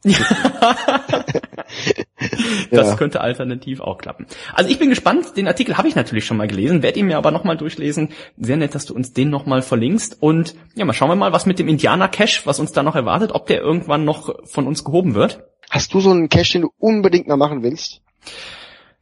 Ich habe jetzt letztens einen gesehen, Door to Hell nennt sich der. Ich muss das mal eben googeln, damit ich das ganz genau sagen kann. Soll ich schon mal erzählen, welchen ich unbedingt machen möchte und wo ich dich gerne dabei hätte? Erzähl das mal, Thomas. Es gibt in Frankfurt einen Cache, der nennt sich 24. Ach ja, haben wir schon mal drüber gesprochen. Genau, den wollte ich den Hörern nämlich noch näher bringen, um auch mal das Ausmaß an, was alles möglich ist, äh, irgendwie so ein bisschen zu erzählen. Und zwar ist das ein Multicache, bei dem du quasi immer nur ein geringes Zeitfenster hast. Du hast zwei Teams. Ein Team ist zu Hause am Computer und löst Aufgaben und gibt es dann an das andere Team weiter. Und die müssen dann quasi entsprechend immer, kriegen die dann gesagt, ähm, ihr müsst jetzt in die S6 einsteigen und dahin fahren, drei Stationen. Dann ähm, müsst ihr in die U4 und dann müsst ihr dahin und dann müsst ihr dahin. Und wenn du da eine Station verpasst, musst du halt ein Taxi nehmen. Ne? also In, in welcher Rolle, Thomas, würdest du dich denn da eher sehen? So, so Chloe, die so am Computer sitzt dann? Oder ich glaube, wir beide sind schon doch so mehr der, der Jack Bauer-Typ oder der dann auch mal, wenn die U-Bahn gerade wegfährt, sich einfach dann hinten dranhängen, U-Bahn Ja. Schwer zu sagen. Mich, mich würde beides reizen. Also am liebsten würde ich diesen Cache ja fast zweimal machen. Einmal, aber, aber dann zuerst, zuerst aktiv vor Ort Hm? und dann beim zweiten Mal als Helfer quasi am Computer. Das, Oh. Da hätte ich Bock drauf. Aber grundsätzlich hätte ich echt Bock, diesen Cache mal zu machen. Ähm, so richtig schön Action und äh, wirklich mehrere Stunden Adrenalin pur.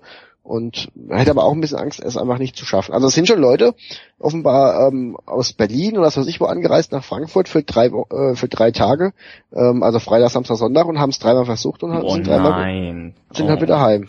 Aber haben trotzdem geschrieben, dass sie Spaß hatten in den Loks. Allein So. die Loks sind schon sehr interessant. Sollten, werden wir den Link natürlich auch nochmal, den Cache nochmal verlinken, sollten wir uns vielleicht auf jeden Fall mal vornehmen, vielleicht ja sogar noch angehen während deiner Elternzeit oder so. Also äh, den 24 Cache, den, wie gesagt, haben wir schon mal drüber gesprochen, off-air, aber hört sich sehr spannend an. Was ich gern mit dir machen würde, Thomas, im Gegenzug, und ob das jetzt äh, in naher Zukunft realisierbar ist, das weiß ich nicht. Äh, Door to Hell ist in äh, Turkmenistan.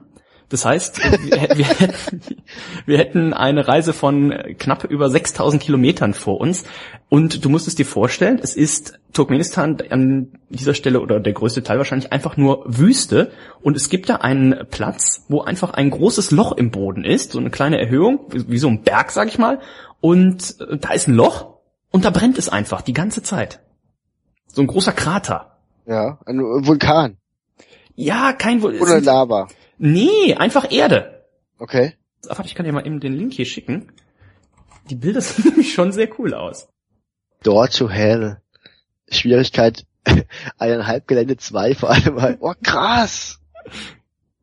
Alter, was ist das? Ja. Und da ist er drin. Nein, das ist ein Earth Cache. Also du musst hinfahren, äh, Foto machen von dir und den äh, Koordinaten und sowas. Und ich glaube, da ist aber auch mittlerweile ein Tradi auch in der Nähe. Verstehe. Thomas, ich glaube, dann sind wir soweit durch. Ich bedanke mich, freue mich schon auf unsere nächsten Cacher-Touren. Natürlich.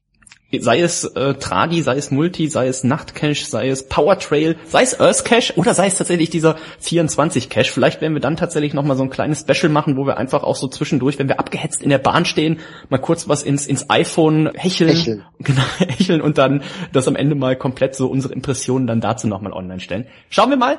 Thomas, dir vielen Dank. Grüße Mhm. an Frau und Kind. Jawohl. Und wir hören uns. Tschüss.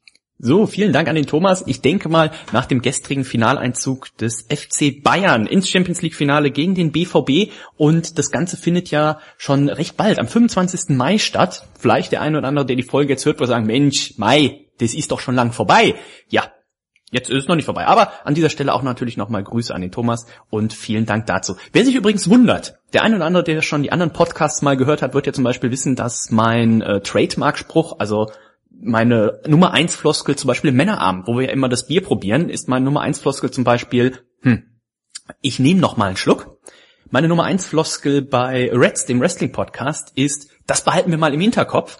Und ich habe festgestellt, dass meine Lieblingsfloskel, auch wenn das heute das erste Geocaching-Special ist, dass ich jedes Interview beginne mit, jetzt freue ich mich ganz besonders, aber es war auch nie gelogen, sondern es war einfach äh, jetzt schon mal, die Sendung ist ja noch nicht zu Ende, aber jetzt schon mal stellvertretend an alle Leute, die dabei waren, die sich Zeit genommen haben. Äh, ganz, ganz äh, vielen, vielen lieben Dank dafür und nicht, dass ihr denkt, Mensch, der Dennis sagt immer den Gleichmüll. Nein, nein, das habe ich wirklich, jeder, der sich Zeit genommen hat, da habe ich mich wirklich ganz besonders drüber gefreut. So, jetzt haben wir mit dem Thomas so Sachen wie Nachtcaches besprochen, Power Trails, also ganz viele Caches an auf einer, einer Route abarbeiten, in Anführungszeichen. Äh, wir haben über FTFs gesprochen. Wir haben mit dem Hoeker über Lost Places gesprochen. Und, und, und, und. Jetzt freue ich mich ganz besonders, ihr merkt schon, dass äh, ich den Markus zu Gast habe. Und der Markus hat sich, man muss schon fast sagen, spezialisiert auf eine ganz besondere Gattung der äh, Geocaches. Und zwar sind das sogenannte T5er. Beim Geocaching ist es nämlich so, dass jeder Cache um einfach im Vorhinein abzuschätzen, kann ich den überhaupt machen oder möchte ich den überhaupt machen, eine äh, Wertung bekommt. Die setzt sich einmal zusammen aus der Schwierigkeit und einmal aus dem Gelände. Das heißt, das klassische Beispiel ist so ein 1-1-Cache.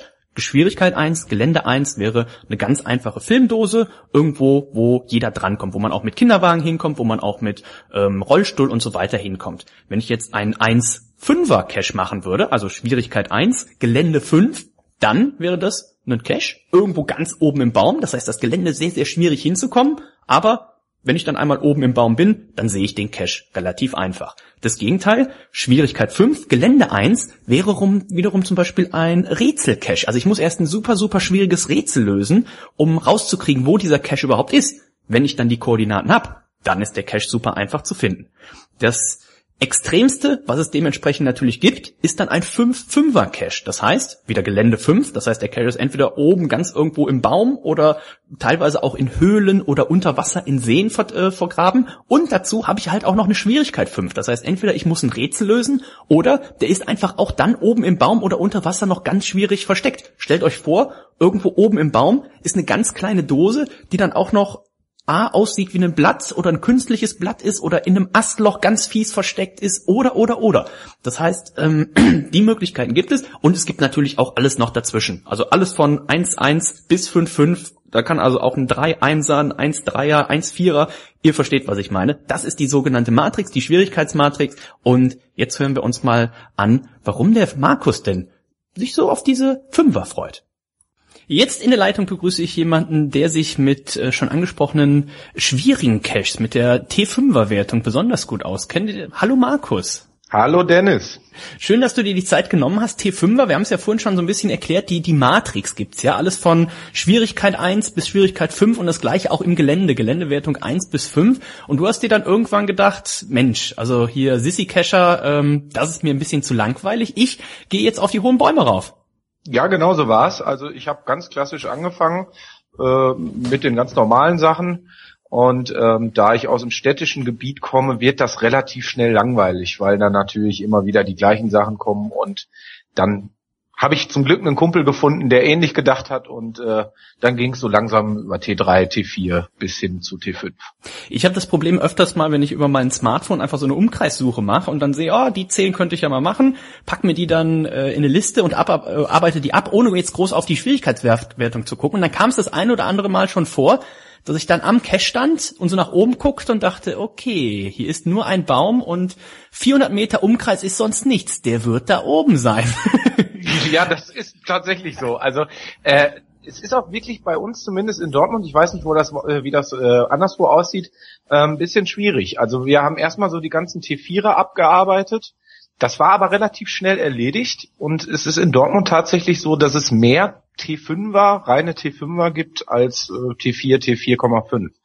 Von daher ist man da fast schon gezwungen gewesen, noch eine Stufe weiterzugehen. Okay, das heißt, wie muss ich mir das vorstellen? Also ich habe zum Beispiel, ich glaube, das höchste, was ich bisher hatte, war ein 4,5er, aber Gott sei Dank, das war ohne Klettern, das war mehr so ähm, in, in den Wasserkanal reinklettern. Aber ich auf dem Baum, ich überlege gerade, ich bin schon mal auf dem Baum halb hoch. Man kennt ja noch so äh, früher, als als noch als man noch jung war, als es noch keine Videokonsolen gab, noch kein Internet und so, da ist man tatsächlich ja noch rausgegangen zum Spielen und ist mal auf Bäume geklettert. Jetzt äh, habe ich das 20 Jahre nicht gemacht und habe dann so in der Mitte des Baumes gemerkt, wow, jetzt habe ich aber langsam eine Höhe, wo, wenn ich jetzt einen falschen Schritt mache und ich fall runter, dann kann es auch mein letzter Cache gewesen sein. Ähm, das heißt, wo war dann bei dir die Stufe, wo du gesagt hast, okay, also jetzt einfach nur mit, äh, mit Turnschuhen und da hochklettern, das reicht nicht mehr? Ja, das genau so ist es eben halt. Wir haben dann auch einige äh, Sachen uns mal angeguckt äh, und man hat ja auch den einen oder anderen T4er, der schon auf dem Baum ist oder 4,5er. Und ähm, der endgültige Moment, wo es dann klar war, so so geht's jetzt nicht, war tatsächlich auch ein T4,5, wo ich mit einem Kumpel war und da waren wir auch schon im Baum drin und sind aber beide an eine Stelle gekommen, wo wir gesagt haben, also ohne Sicherung jetzt nicht mehr weiter. Mhm. Ähm, ja, und ich glaube, das ist auch vernünftig, das dann äh, einfach zu lassen. Ne? Ist auch das Vernünftigste, was man machen kann. Also bitte, bitte, liebe äh, Geocacher oder liebe angehende Geocacher, nicht den Fehler machen, äh, irgendwie zu ehrgeizig und zu sagen, oh, jetzt bin ich hier eine halbe Stunde hingefahren. Ne? Also Sicherheit geht da bitte, bitte immer vor, äh, nicht, dass da wirklich was passiert. Und dann habt ihr es ja sogar gemacht, du und dein Kumpel, ihr habt dann einen richtigen Kletterkurs belegt. Genau, äh, das war also so unser Plan äh, schon, ja, was heißt von Anfang an, aber wir haben halt relativ schnell gemerkt, dass es bei uns gerne ein bisschen äh, schwieriger werden darf und wir haben aber von Anfang an gesagt, äh, wenn sowas, dann nur äh, richtig, halt auch mit Anleitung, haben uns erst umgeschaut, ob wir hier Kescher in der Nähe finden, wo man mal mitgehen kann. Das ist aber ein bisschen schwierig. Ähm, es gibt zwar jede Menge T5-Cacher, aber das ist schon eine relativ eingeschworene Gemeinde. Äh, da einmal auf die Schnelle aufzutreiben, ist nicht so einfach. Und dann haben wir gesagt, dann nehmen wir es halt selber in die Hand und sind erstmal zu so einem kleinen Schnupperkurs bei einem Mega-Event hier um die Ecke gegangen und haben uns das angeguckt. Mhm. Ähm, das war nur so eine Stundenaktion, eine Stunde, da war Seil alles eingebaut, dann hat man nur kurz gezeigt gekriegt, wie kommt man da hoch und wie lässt man sich da wieder runter. Ja. Aber das war dann der Moment, wo klar war, okay, das macht auf jeden Fall sehr, sehr viel Spaß, äh, das wollen wir weitermachen. Und dann haben wir uns relativ schnell eben für diesen richtigen äh, Geocaching T5 Kletterkurs angemeldet. Wonach sucht man dann? Habt ihr dann einfach, seid ihr zu Google gegangen, habt eingegeben Geocaching Kletterkurs oder wie seid ihr da vorgegangen? Oder kanntet ihr vielleicht jemanden oder wie ging das? Also wir kannten eben halt über dieses Mega-Event ah, okay. äh, die äh, die Leute dann da sind darüber aufmerksam geworden. Ähm, haben uns ehrlich gesagt gar nicht so riesig dann mehr umgeguckt, weil da hatte man dann schon den Kontakt. Ähm, was dann aber ganz witzig war, als wir dann bei diesem eigentlichen Kletterkurs ankamen, der von uns aus zehn Kilometer entfernt war, also mhm. echt äh, in die Ecke, mhm. waren wir erstmal ziemlich verwundert bei der Vorstellungsrunde, äh, dass da alle Dialekte äh, von ganz Deutschland vertreten war. Also die oh. Leute sind wirklich aus äh, Bayern, äh, aus dem Osten angereist, äh, Köln, gut, Köln war jetzt nicht ganz so weit, aber das war wirklich ganz Aber auch mit Dialekt. ja, auch mit Dialekt, genau. es war wirklich ganzes Bundesgebiet und äh, da wurde uns erstmal klar, dass die Leute, wo wir da sind, äh, scheinbar doch sehr, sehr bekannt sind. Also die hatten wirklich Leute, die extra aus Norwegen Norwegen eingeflogen wow. sind, nur um da äh, den Kurs zu machen. Und es Was? gibt so, ja? es gibt in Deutschland so, glaube ich, drei, vier äh, äh, Orte, wo man das machen kann. Äh, irgendwas in der Nähe findet man eigentlich schon. Also, also das, das, war jetzt in der Nähe von Dortmund. Du kannst ja mir dann auch gerne nochmal im Anschluss die, wenn du sie noch hast hoffentlich, irgendwie den Namen oder die genau. Kontaktdaten genau. oder was mal durchgehen. Dann verlinke ich die mal und wer jetzt da wirklich Interesse hat, also ich bin ja auch immer noch, ich, ich schwank ja immer noch, ob ich hoch in die Bäume möchte oder was ja auch schon so ein langer Traum von mir ist, einfach mal so einen Tauchschein zu machen. Weil es gibt ja auch, das ist ja die andere Variante bei T5ern, entweder 30 Meter hoch im Baum oder 30 Meter tief in den See rein. Da schwank ich momentan noch so ein bisschen, aber äh, mal schauen. Wie gesagt, das werden wir auf jeden Fall verlinken. Also wer so, ich sag mal, aus dem groß, grob Einzugsgebiet Dortmund kommt, der hätte dann da vielleicht ja auf jeden Fall schon mal einen Ansprechpartner. Wie viel Zeit und wie viel Geld muss man einplanen für den Kurs? Ähm, für den Kurs an Zeit einplanen muss man ein Wochenende. Mhm. Ähm, man muss ein bisschen Wartezeit mitbringen. Die Jungs machen das so im Schnitt einmal im Monat, wenn das Wetter gut ist. Ähm, und sind eigentlich immer voll. Also wir haben, glaube ich, drei Monate oder ja, zweieinhalb Monate auf den Platz dann gewartet. Ich hoffe, du meinst ausgebucht. Ja, ja, ja. Voll sind die nicht, zumindest nicht währenddessen, aber ich glaube, gut ein Trinken kann man mit denen auch. Also, okay. Sind, äh, sind nette Kerle gewesen. Äh, ja, und der Kurs, wie gesagt, zwei Tage, jeweils acht Stunden, hat gekostet 150 Euro ungefähr. Ich finde das einen sehr, sehr fairen Kurs. Mhm. Ähm, das Material wird komplett gestellt, das heißt, man muss ja auch nichts mitbringen. Äh, gut, zwischendurch noch ein bisschen was zu essen. Äh, musst du dann natürlich auch noch mit einplanen, aber das hättest du normalerweise auch. Genau, ja. Das ja. hört sich doch soweit gut an. teuer wird's dann eben halt erst, wenn man dann äh, selber loslegen will. Das, das wäre nämlich jetzt die Frage gewesen. Das heißt, ihr habt die, man kriegt man jetzt wahrscheinlich kein Diplom, wenn man diesen Kurs abschließt, aber ihr seid wahrscheinlich äh, frohen Mutes äh, in großer Euphorie aus diesem Kurs rausgegangen. Und dann hat euch der Weg wahrscheinlich entweder ins Internet geführt, weil ihr dann wusstet, okay, wir brauchen das, wir brauchen ein Seil, wir brauchen einen Haken, wir brauchen dies und jenes oder in einen, äh, in einen richtigen Laden. Wie habt ihr das gemacht? Nee, also wir haben es tatsächlich online gemacht.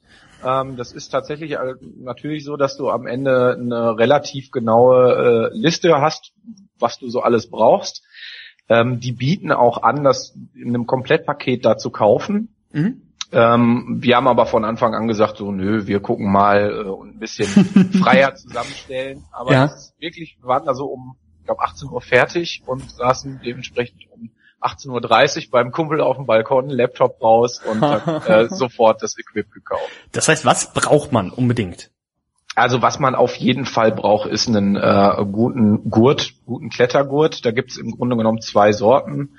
Äh, entweder man nimmt einen Sportklettergurt oder einen Industrieklettergurt. Also wir haben uns beide für einen Industrieklettergurt entschieden. Da sind einfach die Laschen und alles ein bisschen breiter, was es ein bisschen angenehmer macht, wenn man dann wirklich im Seil äh, sitzt oder hängt. Also ein Klettergurt, entschuldige die Anfängerfrage, Klettergurt ist das, was man sich so an den Körper umschnallt quasi. Genau, das, das okay, was man so um die Hüfte hat. Genau. Wo man dann die ganzen Sicherungssachen dran fest. okay. Und da denke ich, sollte man auch nicht unbedingt sparen. Also Mhm. Das geht los bei 40 Euro und nach oben eigentlich offen. Mhm. Ähm, also Mit Brillanten noch so und sowas, ne? ja, genau, damit man auch schön funkelt im Ja. äh, äh, Dann braucht man natürlich auf jeden Fall ein anständiges Seil. Ja. Auch da sollte man nicht unbedingt sparen. Man sollte vorher, also man muss sich schon Gedanken machen. Man muss halt auch gucken, dass das Seil dann zu, zum Beispiel zu dem Sicherungsgerät oder zu dem Abseilgerät passt, was man äh, äh, benutzen möchte. Äh, gibt natürlich verschiedene Seildurchmesser und es gibt verschiedene Sicherungs- oder Abseilgeräte. Und äh, da ist nicht jedes Seil für, äh, für jedes Gerät geeignet. Welche Länge würdest du vorschlagen? Wir hatten vorhin den Bernhard da, der hat gesagt, äh, der höchste Baum Deutschlands, äh, den er mal angehen wollte, der wäre 50 Meter hoch. Also welche, welche Seillänge braucht man oder welche habt ihr euch geholt? Oder sagt ihr jetzt, oh, wir hätten besser eine größere, eine längere geholt oder na, eine kürzere hätte auch gereicht? Oder Ja, kann man das so gar nicht sagen? Doch, man kann das äh, relativ äh, genau sagen. So, äh, sogar, äh, du brauchst einfach immer die doppelte Länge von dem, was du an Höhe machen willst. Ah, okay. Ne? Also wenn du jetzt sagst, so, ich habe kein Interesse über 20 Meter rauszugehen, dann reicht dir auch ein 40 Meter Seil oder Mhm. fang mit einem 30 Meter Seil an. Damit kannst du eigentlich die gängigen Bäume kriegst du damit alle hin.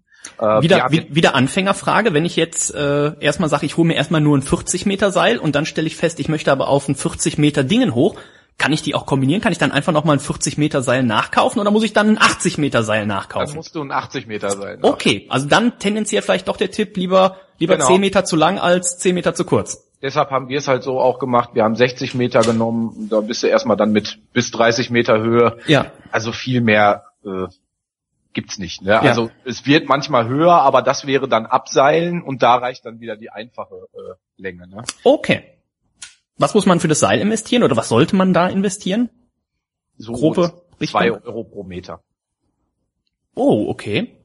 Ist das denn, ist das denn auch dann speziell, was ich, weil du sagtest, es gibt unterschiedliche Dicke in den Seilen, ist das dann auch Ja, automatisch bis zu welcher, bis zu 8000 Kilo kann man das dann belasten oder gibt's da auch nochmal Unterschiede? Da gibt's Unterschiede. Es gibt A erstmal zwei verschiedene Seiltypen. Es gibt normale äh, Klettersteigseile und es gibt Statikseile. Ähm, wir haben es halt so gelernt und es hat sich bis jetzt auch ganz gut bewährt, dass äh, fürs Baumklettern Statikseile eindeutig besser sind. Die haben eine geringere Dehnung einfach. Ähm, Okay. Man muss sich vorstellen, so ein langes Seil, wenn du dich dann da reinhängst, das dehnt sich natürlich. Mhm.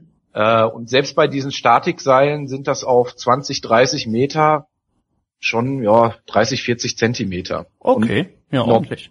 Ja, und ähm, bei diesen elastischen Seilen ist das noch viel mehr. Das heißt, da musst du dann noch viel, viel mehr rumrödeln, viel mehr rumkrösen, bis du dann endlich mal das Seil gedehnt hast. Deshalb bieten sich da Statikseile schon an. Das heißt, ich habe jetzt das Seil, ich habe den Gurt, der an mir befestigt ist. Was brauche ich noch? Ein Helm, definitiv. Oh, ja. äh, und auch am besten einen anständigen. Den kann man nebenher äh, natürlich auch wunderbar für andere äh, Hochterrain-Caches nehmen, wenn man mal in Höhlen, äh, Bunker oder sonst was reinklettert, ist nicht verkehrt, da auch ein Helmchen aufzuhaben. Mhm. Ähm, sollte man so ausgeben, vielleicht 30 bis 50 60 Euro. Es kommt dann auch ein bisschen drauf an, wie man posen möchte. Ne? Also ich, äh, ich, ja, ich habe halt so einen neongrünen, supergeilen Frosch-Moped-Helm. Ja. Der war dann halt fünf Euro teurer als das normale weiße Modell. Aber Okay.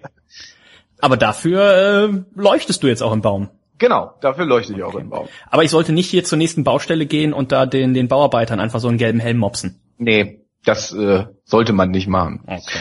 Dann bringe ich den wieder weg.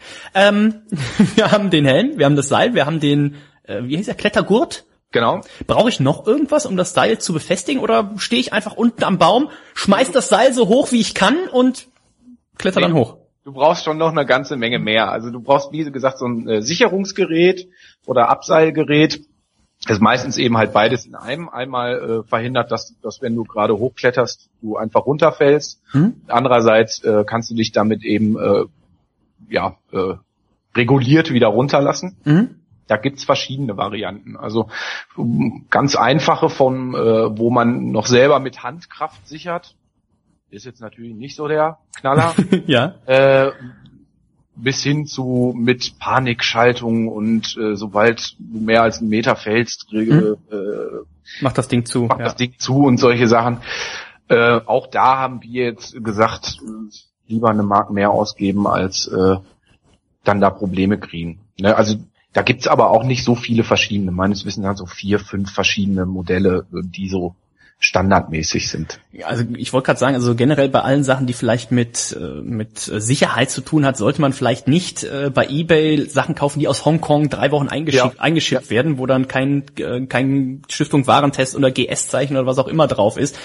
Da ist, glaube ich, der Markus schon genau richtig da. Das ist, glaube ich, die falsche Ecke zum Sparen, wenn man dann da irgendwo im Baum hängt und das Ding gibt dann den Geist auf. Nicht ganz so gut. Ähm, und wie viel Caches hast du jetzt schon oder habt ihr dann schon tatsächlich gemacht in diesem T5er-Bereich? Ehrlich gesagt noch gar nicht so viele, ähm, weil dieser äh, Lehrgang letztes Jahr im September war. Ah, okay. Und äh, dann haben wir es nur noch zweimal geschafft, loszugehen und dann wurde natürlich das Wetter schlecht und ich sag mal so bei Regen äh, ist dann auch nicht so super. Äh, ich glaube, es sind jetzt acht. Okay, aber jetzt einiges dann vielleicht für diesen Sommer geplant. Ja, definitiv. Also wir sind schon wieder heiß, wir wollen los. Äh, und ähm, wie gesagt, wir haben bis jetzt erstmal Bäume gemacht, weil das so die einfachste Geschichte war, wobei das spektakulärste tatsächlich so bei dem Lehrgang selber war. Der zweite Tag findet dann statt an einem äh, äh, ehemaligen Förderturm, 54 Meter hoch. Äh, ganz so hoch sind ist bei uns nicht rausgegangen, aber so aus 35 Meter abseilen ist schon äh, eine geile Nummer. Also und vor allem, wenn du das noch nie gemacht hast, um dich dazu überwinden, wirklich über die äh, äh, Brüstung zu gehen und dich dann da ins Seil zu hängen, das war schon sehr verrückt. Also du kannst es uneingeschränkt empfehlen. Ich kann das uneingeschränkt empfehlen. Ah, also ähm, dann bin ich ja mal gespannt, was uns da diesen Sommer noch erwartet. Halt äh, mich gerne mal auf dem Laufen. Ich habe ja hier auch noch in meiner äh, Homezone. Ich hoffe, der was kann, oder was heißt hoffe? Ich hoffe eigentlich nicht, dass der noch aktiv ist, weil der stört mich immer so. Immer wenn die Caches in meiner unmittelbarer Nähe angezeigt werden, dann ist der halt immer noch da und das ist halt auch ein T5er auf dem Baum. Ähm, zur Not müssen wir uns da mal kurz schließen. Ich äh, besorge das Bier für nach dem Cache und dann heben wir den zusammen oder so. Das klingt wunderbar. Also wir haben auch tatsächlich äh, schon äh, einen äh, Kumpel mitgenommen, der nicht bei dem Workshop war. Wenn man das gelernt hat, dann kann man das auch äh, durchaus anderen Leuten beibringen. Ah, ja, das hört sich doch sehr vielversprechend an. Also T5 immer, äh, erste Regel sollte sein, Vorsicht, lieber auch mal ein Cache abbrechen, bevor man sich da selber irgendwie in, in Gefahr begibt. Ich habe letztens in einem, ich weiß gar nicht mehr, wie ich da drauf gekommen bin, irgendwie einen Log gelesen zu einem Cache und das war auch so ein T5, T5er und da hatte sich dann auch jemand an eine Gruppe drangehängt, der ging da halt irgendwie zufällig spazieren, hat gesehen, oh, die sind da am Klettern, hat sich da drangehangen und die wollten das auch mehr oder weniger gar nicht, wie du schon so ein bisschen sagtest, diese T5er Baumkletterer ist so eine Gruppe für sich und äh, der hat sich einfach dann da dran gehangen, hat so ein bisschen zugeguckt und ist dann, wo die dann das Final berechnet hatten, das war irgendwie so ein T5 Multi, ähm, ist er dann alleine hoch in den Baum. Ja, er hat es bis oben hin auch geschafft. Er kam dann natürlich nur nicht mehr runter, weil hochklettern Ja. ist immer noch eine andere Sache als wieder runterkommen. Das ist eben auch so eine Geschichte. Ich würde T5 niemals alleine machen. Es gibt eben halt extra Seiltechniken, wo das Seil so eingebaut wird, dass derjenige, der zweite, der unten ist, den anderen jederzeit wieder runterlassen kann. Mhm. Ja, also es kann immer mal passieren, weiß ich nicht, Kreislauf bricht zusammen und dann hängt er da oben in äh, 15 Meter und kommt nicht mehr runter. Ja. Und da gibt's dann eben halt extra Seileinbautechniken, wo der andere ihn dann einfach unterholen kann. Ah, also sehr gut, dass du sagst. Das Spiel hat dann so geendet, dass der halt, der, dieser, der sich dazu der Gruppe gesellt hat, der ist halt ohne Sicherung komplett da hoch, war dann oben im Baum, hat auch den Cash gefunden und irgendwie gelockt, kam aber nicht mehr runter, dann mussten, hatten die einen riesen Aufwand, mussten da zu zweit hoch, den irgendwie dann abseilen und sowas, also Riesentheater, also macht sowas äh, bloß nicht. Und ja, Markus, ich hoffe, du hältst uns dann auf dem Laufenden viele schöne äh, Bäume, die uns da erwarten. Oder wie du es ja auch schon sagtest, das können ja alles sein. Das können ja alte Strommasten sein oder, oder, oder. Da gibt's ja wirklich eine große Auswahl in dem Bereich. Wir sind gespannt. Ich danke dir, dass du dir die Zeit genommen hast. Sehr Und, gerne. Ähm, dann schauen wir mal, was der Sommer noch so bringt. Machen wir. Danke dir. Tschüss. Gerne, ciao. Das war der Markus und der Markus hat mir natürlich auch noch den Link geschickt. Entsprechend zu dem Kletterseminar und so weiter werde ich verlinken, wer daran Interesse hat. Ich schwanke immer noch ein bisschen. Soll ich lieber irgendwas in, hoch in die Bäume klettern oder vielleicht doch diesen Tauchschein machen, um dann irgendwo in welche Flüsse und Seen und zur tiefsten Stelle der Erde vielleicht zu tauchen und da einen Cache zu machen oder zu verstecken. Das wäre natürlich äh, reizvoll. Ich glaube, Mal schauen. Ich will mich da noch nicht festlegen. So, als letzten Themenpunkt des heutigen Abends haben wir noch etwas ganz Spezielles und zwar sind das die Mysteries. Die Mysteries sind die sogenannten Rätselcaches und da geht es darum, die sind nicht an dem Ort versteckt, wo das vermeintliche Zeichen euch auf der Landkarte hinlockt, sondern man muss ein Rätsel lösen, das kann relativ einfach sein, das kann aber auch sehr, sehr schwierig, mehrere Tagen, Woche, Stunden, Monate, Jahre vielleicht sogar dauern, bis ihr das gelöst habt. Und da habe ich mir auch jemand eingeladen, und zwar die Claudia, die ist gerade auch selber an einem Rätsel Multi dran. Ich hoffe, ich durfte das schon verraten. Und äh, sie wird uns mal ein bisschen was erzählen, was für Arten es da gibt, was man da für Methoden vielleicht auch anwenden kann. Und da hören wir doch mal rein. Und auch jetzt freue ich mich ganz besonders zum Abschluss unserer Sendung unseres Geocaching-Spezials ist natürlich ein Thema noch so ein bisschen unangerührt geblieben bis jetzt. Das sind die Mysteries.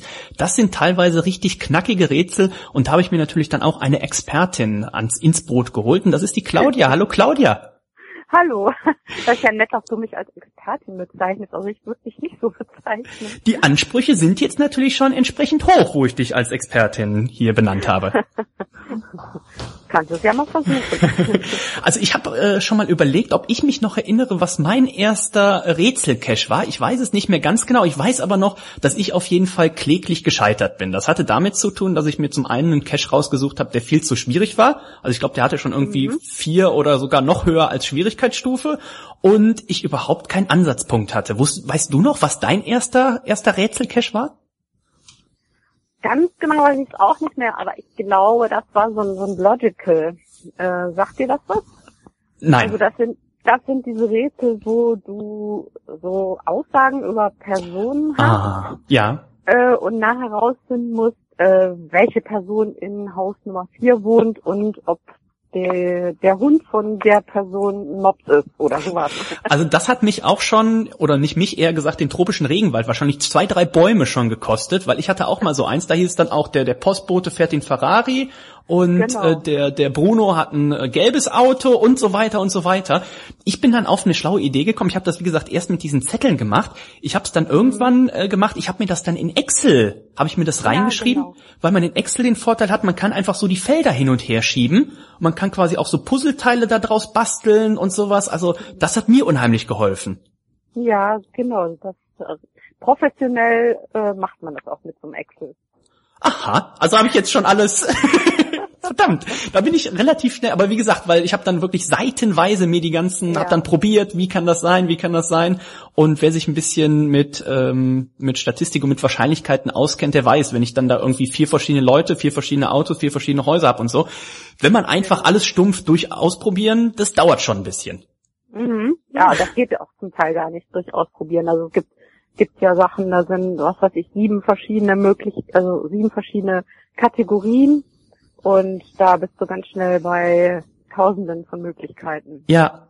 Und ich erinnere mich aber noch, wo ich äh, dich dann quasi kennengelernt habe. Und zwar war das bei einem deiner Rätselcaches, da musste man so ein, so ein Bildmuster irgendwie zusammensetzen. Ne? Quasi ein Bild zerschnitten und das musste man wieder zusammensetzen. Und da hatte ich auch überhaupt keine Idee und habe gepuzzelt und gepuzzelt, bis dann irgendwann der Groschen gefallen ist. Ja, okay. Also es ist dann meistens so. Hast du das auch, dass du, oder ich lese es sehr oft in den Logs, da schreiben dann Leute bei Rätselcaches, ich habe jetzt drei Wochen gebraucht und dann habe ich es mal zwei Wochen liegen lassen, dann habe ich es aus der Schublade geholt und dann mit dem ersten Blick hatte man die rettende Idee. Ja, sowas passiert, klar. Mhm, weil man irgendwann so äh, auf der einen Schiene fährt, wo man jetzt meint, das wäre richtig und gar nicht auf ja gar nicht um die Ecke denkt, dass es vielleicht noch andere Möglichkeiten geben könnte. Oder Das- man ja. unterhält sich dann auf dem Stammtisch mit irgendwem und kriegt dann noch eine Idee dazu. Das ist ja auch eine Möglichkeit. Das ist auch, glaube ich, eine Möglichkeit, die ich sehr gerne nutze. Also weniger den, den Stammtisch. Da passt es ja nie. Haben wir ja schon festgestellt. Ja. In jedem Freitag, wenn Stammtisch ist, einmal im Quartal, dann ist immer irgendwas bei mir. Aber eine Möglichkeit, die man natürlich auch immer hat, ist A, den Owner anzuschreiben. Das sollte man natürlich nach Möglichkeit nicht machen, wenn man sich das Rätsel erst drei Minuten angeguckt hat. Oder Ja. was man auch mal probieren kann, ist vielleicht jemand aus den Logs vorher, oder? Also ich hatte auch schon das eine oder andere Mal, dass ich dann eine Nachricht gekriegt habe, wo es dann hieß, ähm, Dennis, pass auf, ich habe gesehen, du hast als letzter dieses und dieses Rätsel gelöst. Kannst du mir nicht mal einen Tipp geben? Was schreibst du dann, wenn dir so mal jemand das schreibt? Oder wenn du auch als Ownerin angeschrieben wirst? Äh, ich antworte also nicht, wenn jemand nur fragt, äh, kannst du mir kannst du mir da die Lösung geben oder mir helfen? Ja? Ich versuche durch gezielte Hinweise äh, rauszukriegen, wie, wie weit derjenige schon ist Mhm. und ähm, ihn, ihn darauf hinzuführen, dass er das selber rauskriegt, weil es macht einfach viel, viel mehr Spaß, wenn man es im Endeffekt dann doch selber rausbekommen hat, als wenn man so eine vorgefertigte Lösung bekommen hat. Vor allem sieht man ja auch recht schnell, gerade wenn man das Rätsel ja selber entworfen hat, weiß man ja, ist derjenige auf dem richtigen Weg, braucht er vielleicht nur so einen kleinen Schubser in die Genau. richtige Richtung oder ist der komplett auf dem Holzweg? Äh, dann würde der das ja wahrscheinlich in 100 Jahren nicht lösen.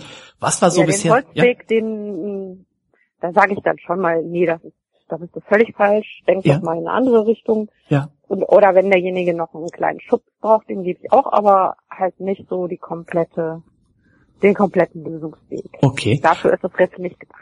Ja, das stimmt natürlich, das stimmt natürlich. Was war bisher so das, das schwierigste, langwierigste Rätsel, das du selber gelöst hast oder vielleicht auch noch momentan am Lösen bist?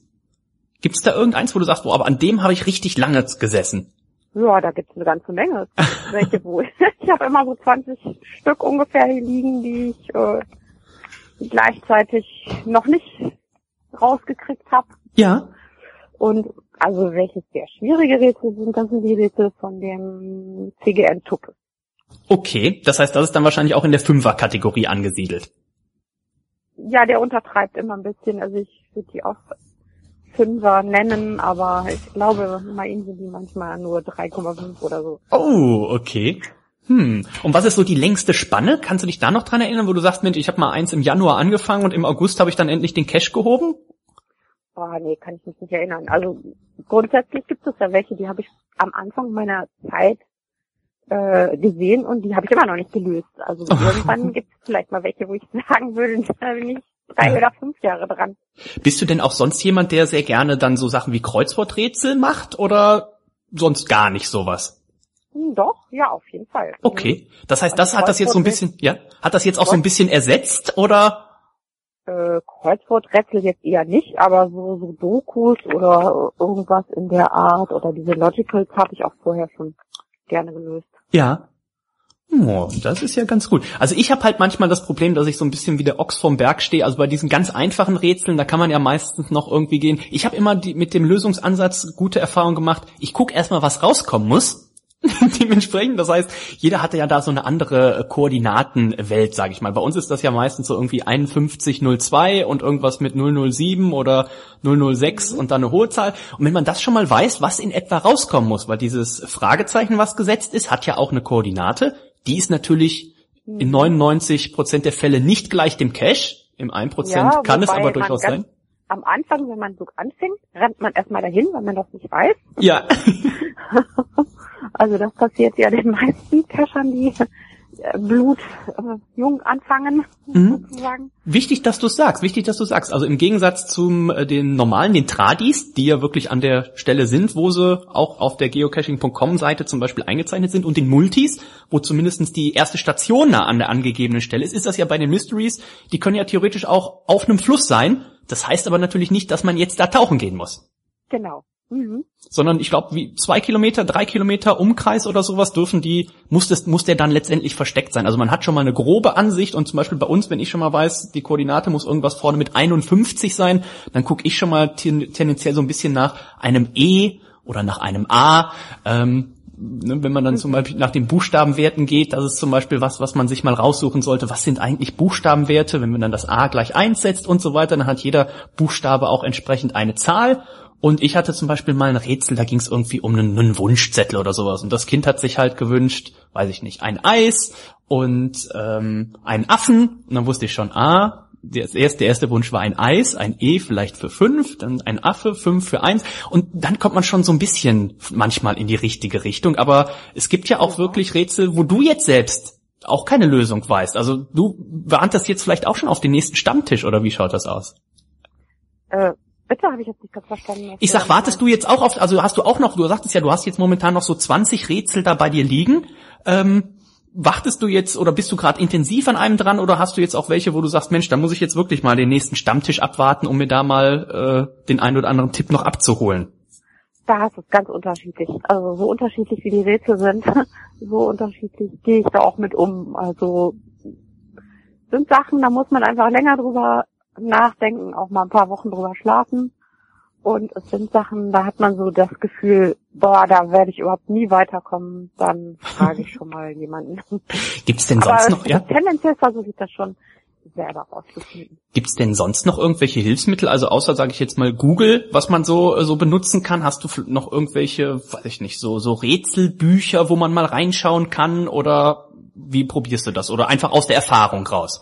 Nö, Google ist schon eigentlich so das Mittel der Wahl. Okay, also ich hatte halt mal eins. Ich genau, ich hatte mal irgendeins, da musste man, ähm, ich glaube, wie nennt sich das, russische Multiplikation oder sowas machen. Hatte ich auch mal in der Schule von gehört und wie gesagt, wenn man da schon mal so einen groben Gedanken hat, dann kann man da wirklich mit, mit Google schon mal in die richtige Richtung kommen.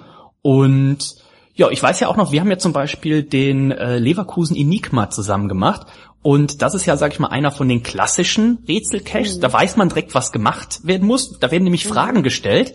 Aber meistens sind das dann so Fragen, wo man denkt, ah ja, von den zehn Fragen zwei weiß ich. Und im Endeffekt stellt sich raus, die zwei waren auch noch falsch. Weil die einfach, ja, die scha schauen ja. einfach aus, aber das ist dann doch schwierig. Ja, mhm. Mhm. das sind dann auch eben so die Fragen, wo man wirklich Google quälen muss bis tief in die Nacht, um da irgendwie wenigstens eine Ahnung zu bekommen, worum es eigentlich geht. Ja. Jetzt hast du dir ja überlegt, das hast du mir die Tage schon mal geschrieben, der ist noch nicht veröffentlicht. Ich hoffe, wir dürfen da schon mal jetzt hier noch äh, drüber sprechen. Und zwar bist du ja momentan dran, einen Rätsel-Multi zu erstellen. Wie hat man sich das vorzustellen? Muss dann an jeder Station ein bisschen gerätselt werden? Ja, genau. Mhm. ich sehe schon. Kann ich leider, leider nicht zu sagen. Ähm, das würde ich spoilern. Kannst du denn sagen, wie viele Stationen oder welchen, ich sag mal so, in welchen Schwierigkeitsgrad du den dann äh, gerne eingeordnet haben möchtest? Puh, das wird schon so zwischen drei und vier liegen. Uh. Mal. Okay, dann bin ich ja mal gespannt. Ich warte ja auch mal, ja?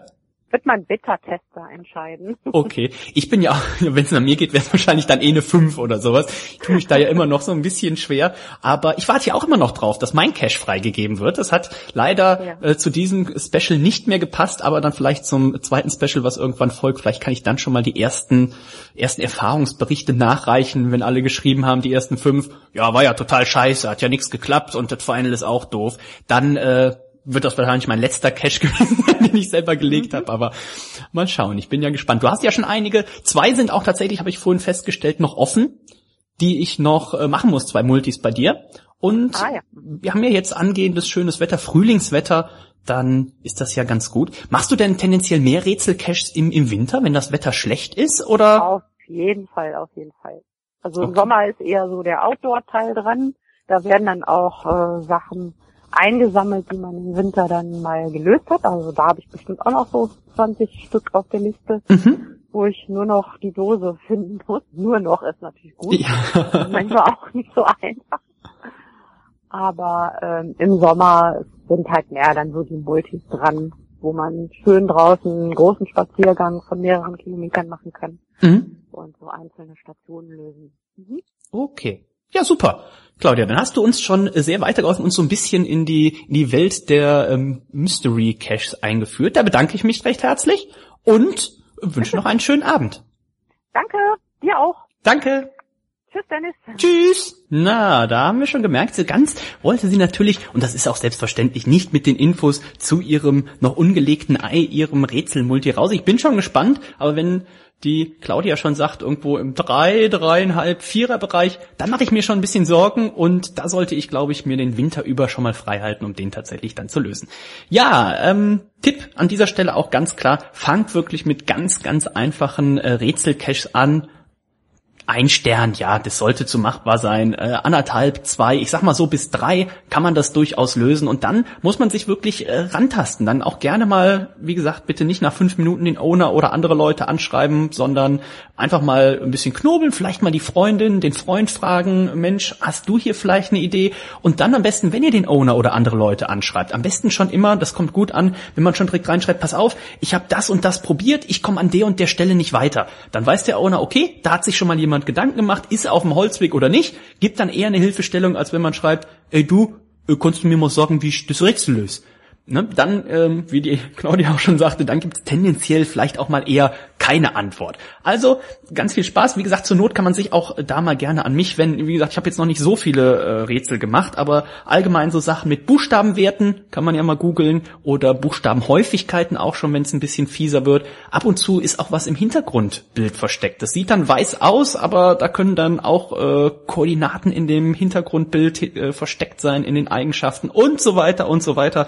Also wie gesagt, ähm, man muss einfach immer die verschiedenen Methoden der Mysteries dazulernen, dazulernen, dazulernen und mit der Zeit wird das dann alles besser. Das heißt, wir sind für heute durch. Ich hoffe, ich habe euch einen guten Überblick gegeben, konnte allen Leuten, die noch nie was vom Geocaching gehört haben, ein bisschen Lust drauf machen und ihr zieht jetzt vielleicht morgen, übermorgen, nächste Woche, wann auch immer das Wetter es zulässt, los. Wobei es gibt ja eigentlich kein schlechtes Wetter, es gibt nur schlechte Kleidung.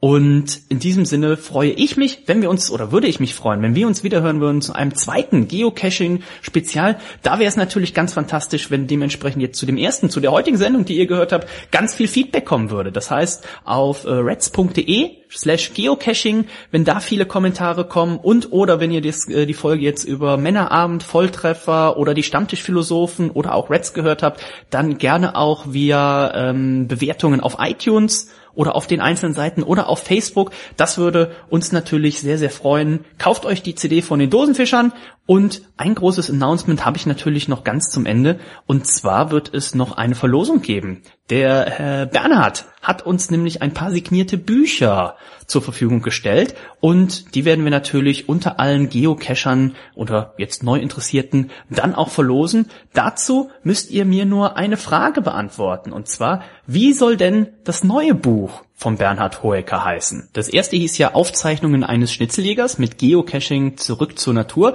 und der Bernhard hat vorher gesagt, wie das zweite heißen soll und das schreibt ihr uns einfach eine E-Mail an dennis at reds.de das ist Dennis mit Doppel-N, I-S, at Reds, das wird geschrieben W-R-E-D-S.de. Ich habe es aber auch nochmal als entsprechende Shownote verlinkt. Wie heißt das neue Buch von Bernhard Hoeker? Wir verlosen signierte Bücher von seinem vergangenen Buch und wie gesagt, wir haben ja vorhin schon ein bisschen drüber gesprochen. Das ist schon wirklich sehr, sehr gut. Kann ich wirklich nur jedem ans Herzen legen. Ich bedanke mich fürs Zuhören. Empfehlt uns weiter, wenn es euch gefallen hat und ihr sagt, Mensch, ähm, mein Freund, meine Freundin, meine Bekannten, die sind noch gar keine Geocacher, die sollten sich das auch mal anhören. Dann sehr gerne, gebt unsere Adresse weiter und auch gerne in Foren oder was auch immer. Wir freuen uns da auf jeden Fall. In diesem Sinne sage ich danke fürs Zuhören, bedanke mich nochmal ganz, ganz, ganz, ganz, ganz, ganz herzlich bei allen Gästen, die sich wirklich sehr viel Zeit genommen haben zu äh, teilweise unmenschlichen Uhrzeiten, um das hier auf die Beine zu stellen. Und jetzt gleich, nach dem Outro, gibt's noch ein kleines, wie soll man sagen, das Geocaching-Lexikon. Schlagen wir auf und unsere, unsere bezaubernde Praktikantin Mona erklärt euch dann nochmal die wichtigsten Punkte zum Thema Geocaching. Ich sag Tschüss, viel Spaß und bis dann. Wir nennen es Dosenfischen oder Geocaching. Das ist ein Familienhobby. Nur die Kinder wollen oft nicht mit. Und die Frau bleibt zu Hause Und der Hund versteckt sich unterm Sofa, doch das nützt ihm nichts. Der Hund muss mit. Wir nennen es Dosenfischen oder Geocaching. Das ist ein Familienhobby. Nur die Kinder wollen oft nicht mit. Wir nennen es Dosenfischen oder Geocaching. Das ist ein Familienhobby. Das ist ein Familienhobby. Geocaching. Elektronische Schatzsuche mit GPS und oder Smartphone. Cache. Die Dose, in der sich das Logbuch befindet. Logbuch. Hier trägt man sich mit Namen und Datum ein, der beweist, dass man auch wirklich dort war. Tradi. Die einfachste Cache-Form. Koordinaten eingeben, hingehen, finden. Final. Der Platz, wo der Schatz, der Cache, versteckt ist. Mystery. Hier muss zuerst ein Rätsel gelöst werden, um an die benötigten Koordinaten zu kommen. Multi. Eine Cache-Suche, bei dem man sich über mehrere Stationen bis zum Final durchkämpft. Nachtcache. Meist ein Multi, der aber nur nachts machbar ist. Trackables. Sind zum Beispiel blaue Stoffelefanten, sogenannte Travel Bugs oder Geocoins, spezielle Münzen, die von Cache zu Cache wandern, oft mit bestimmten Reisezielen oder Aufgaben. Powertrail. Eine große Anzahl von Caches meist einfach versteckt entlang einer bestimmten Route. Muggel. So bezeichnen Geocacher Leute, die keine Ahnung haben, was Geocaching eigentlich ist. Doggle. Der dazugehörige Hund, Dog des Muggels. FTF. First Find, einen Cache als erstes finden. DNF. Did not find, wenn man den Cache nicht gefunden hat. TFTC. Thanks for the Cache, danke für den Cache. Beliebte Abkürzung in den Logs. Logs. Einträge, die man im Anschluss eines gefundenen Cache auf geocaching.com hinterlässt. Earth Cache. Hier geht es um einen besonders sehenswerten Ort. Meist reicht ein Foto von sich an diesem Platz oder es muss zusätzlich noch eine Frage beantwortet werden. Lost Place. Abgelegener Platz wie zum Beispiel ein verlassenes Militärgebäude. Dankeschön. Bitteschön.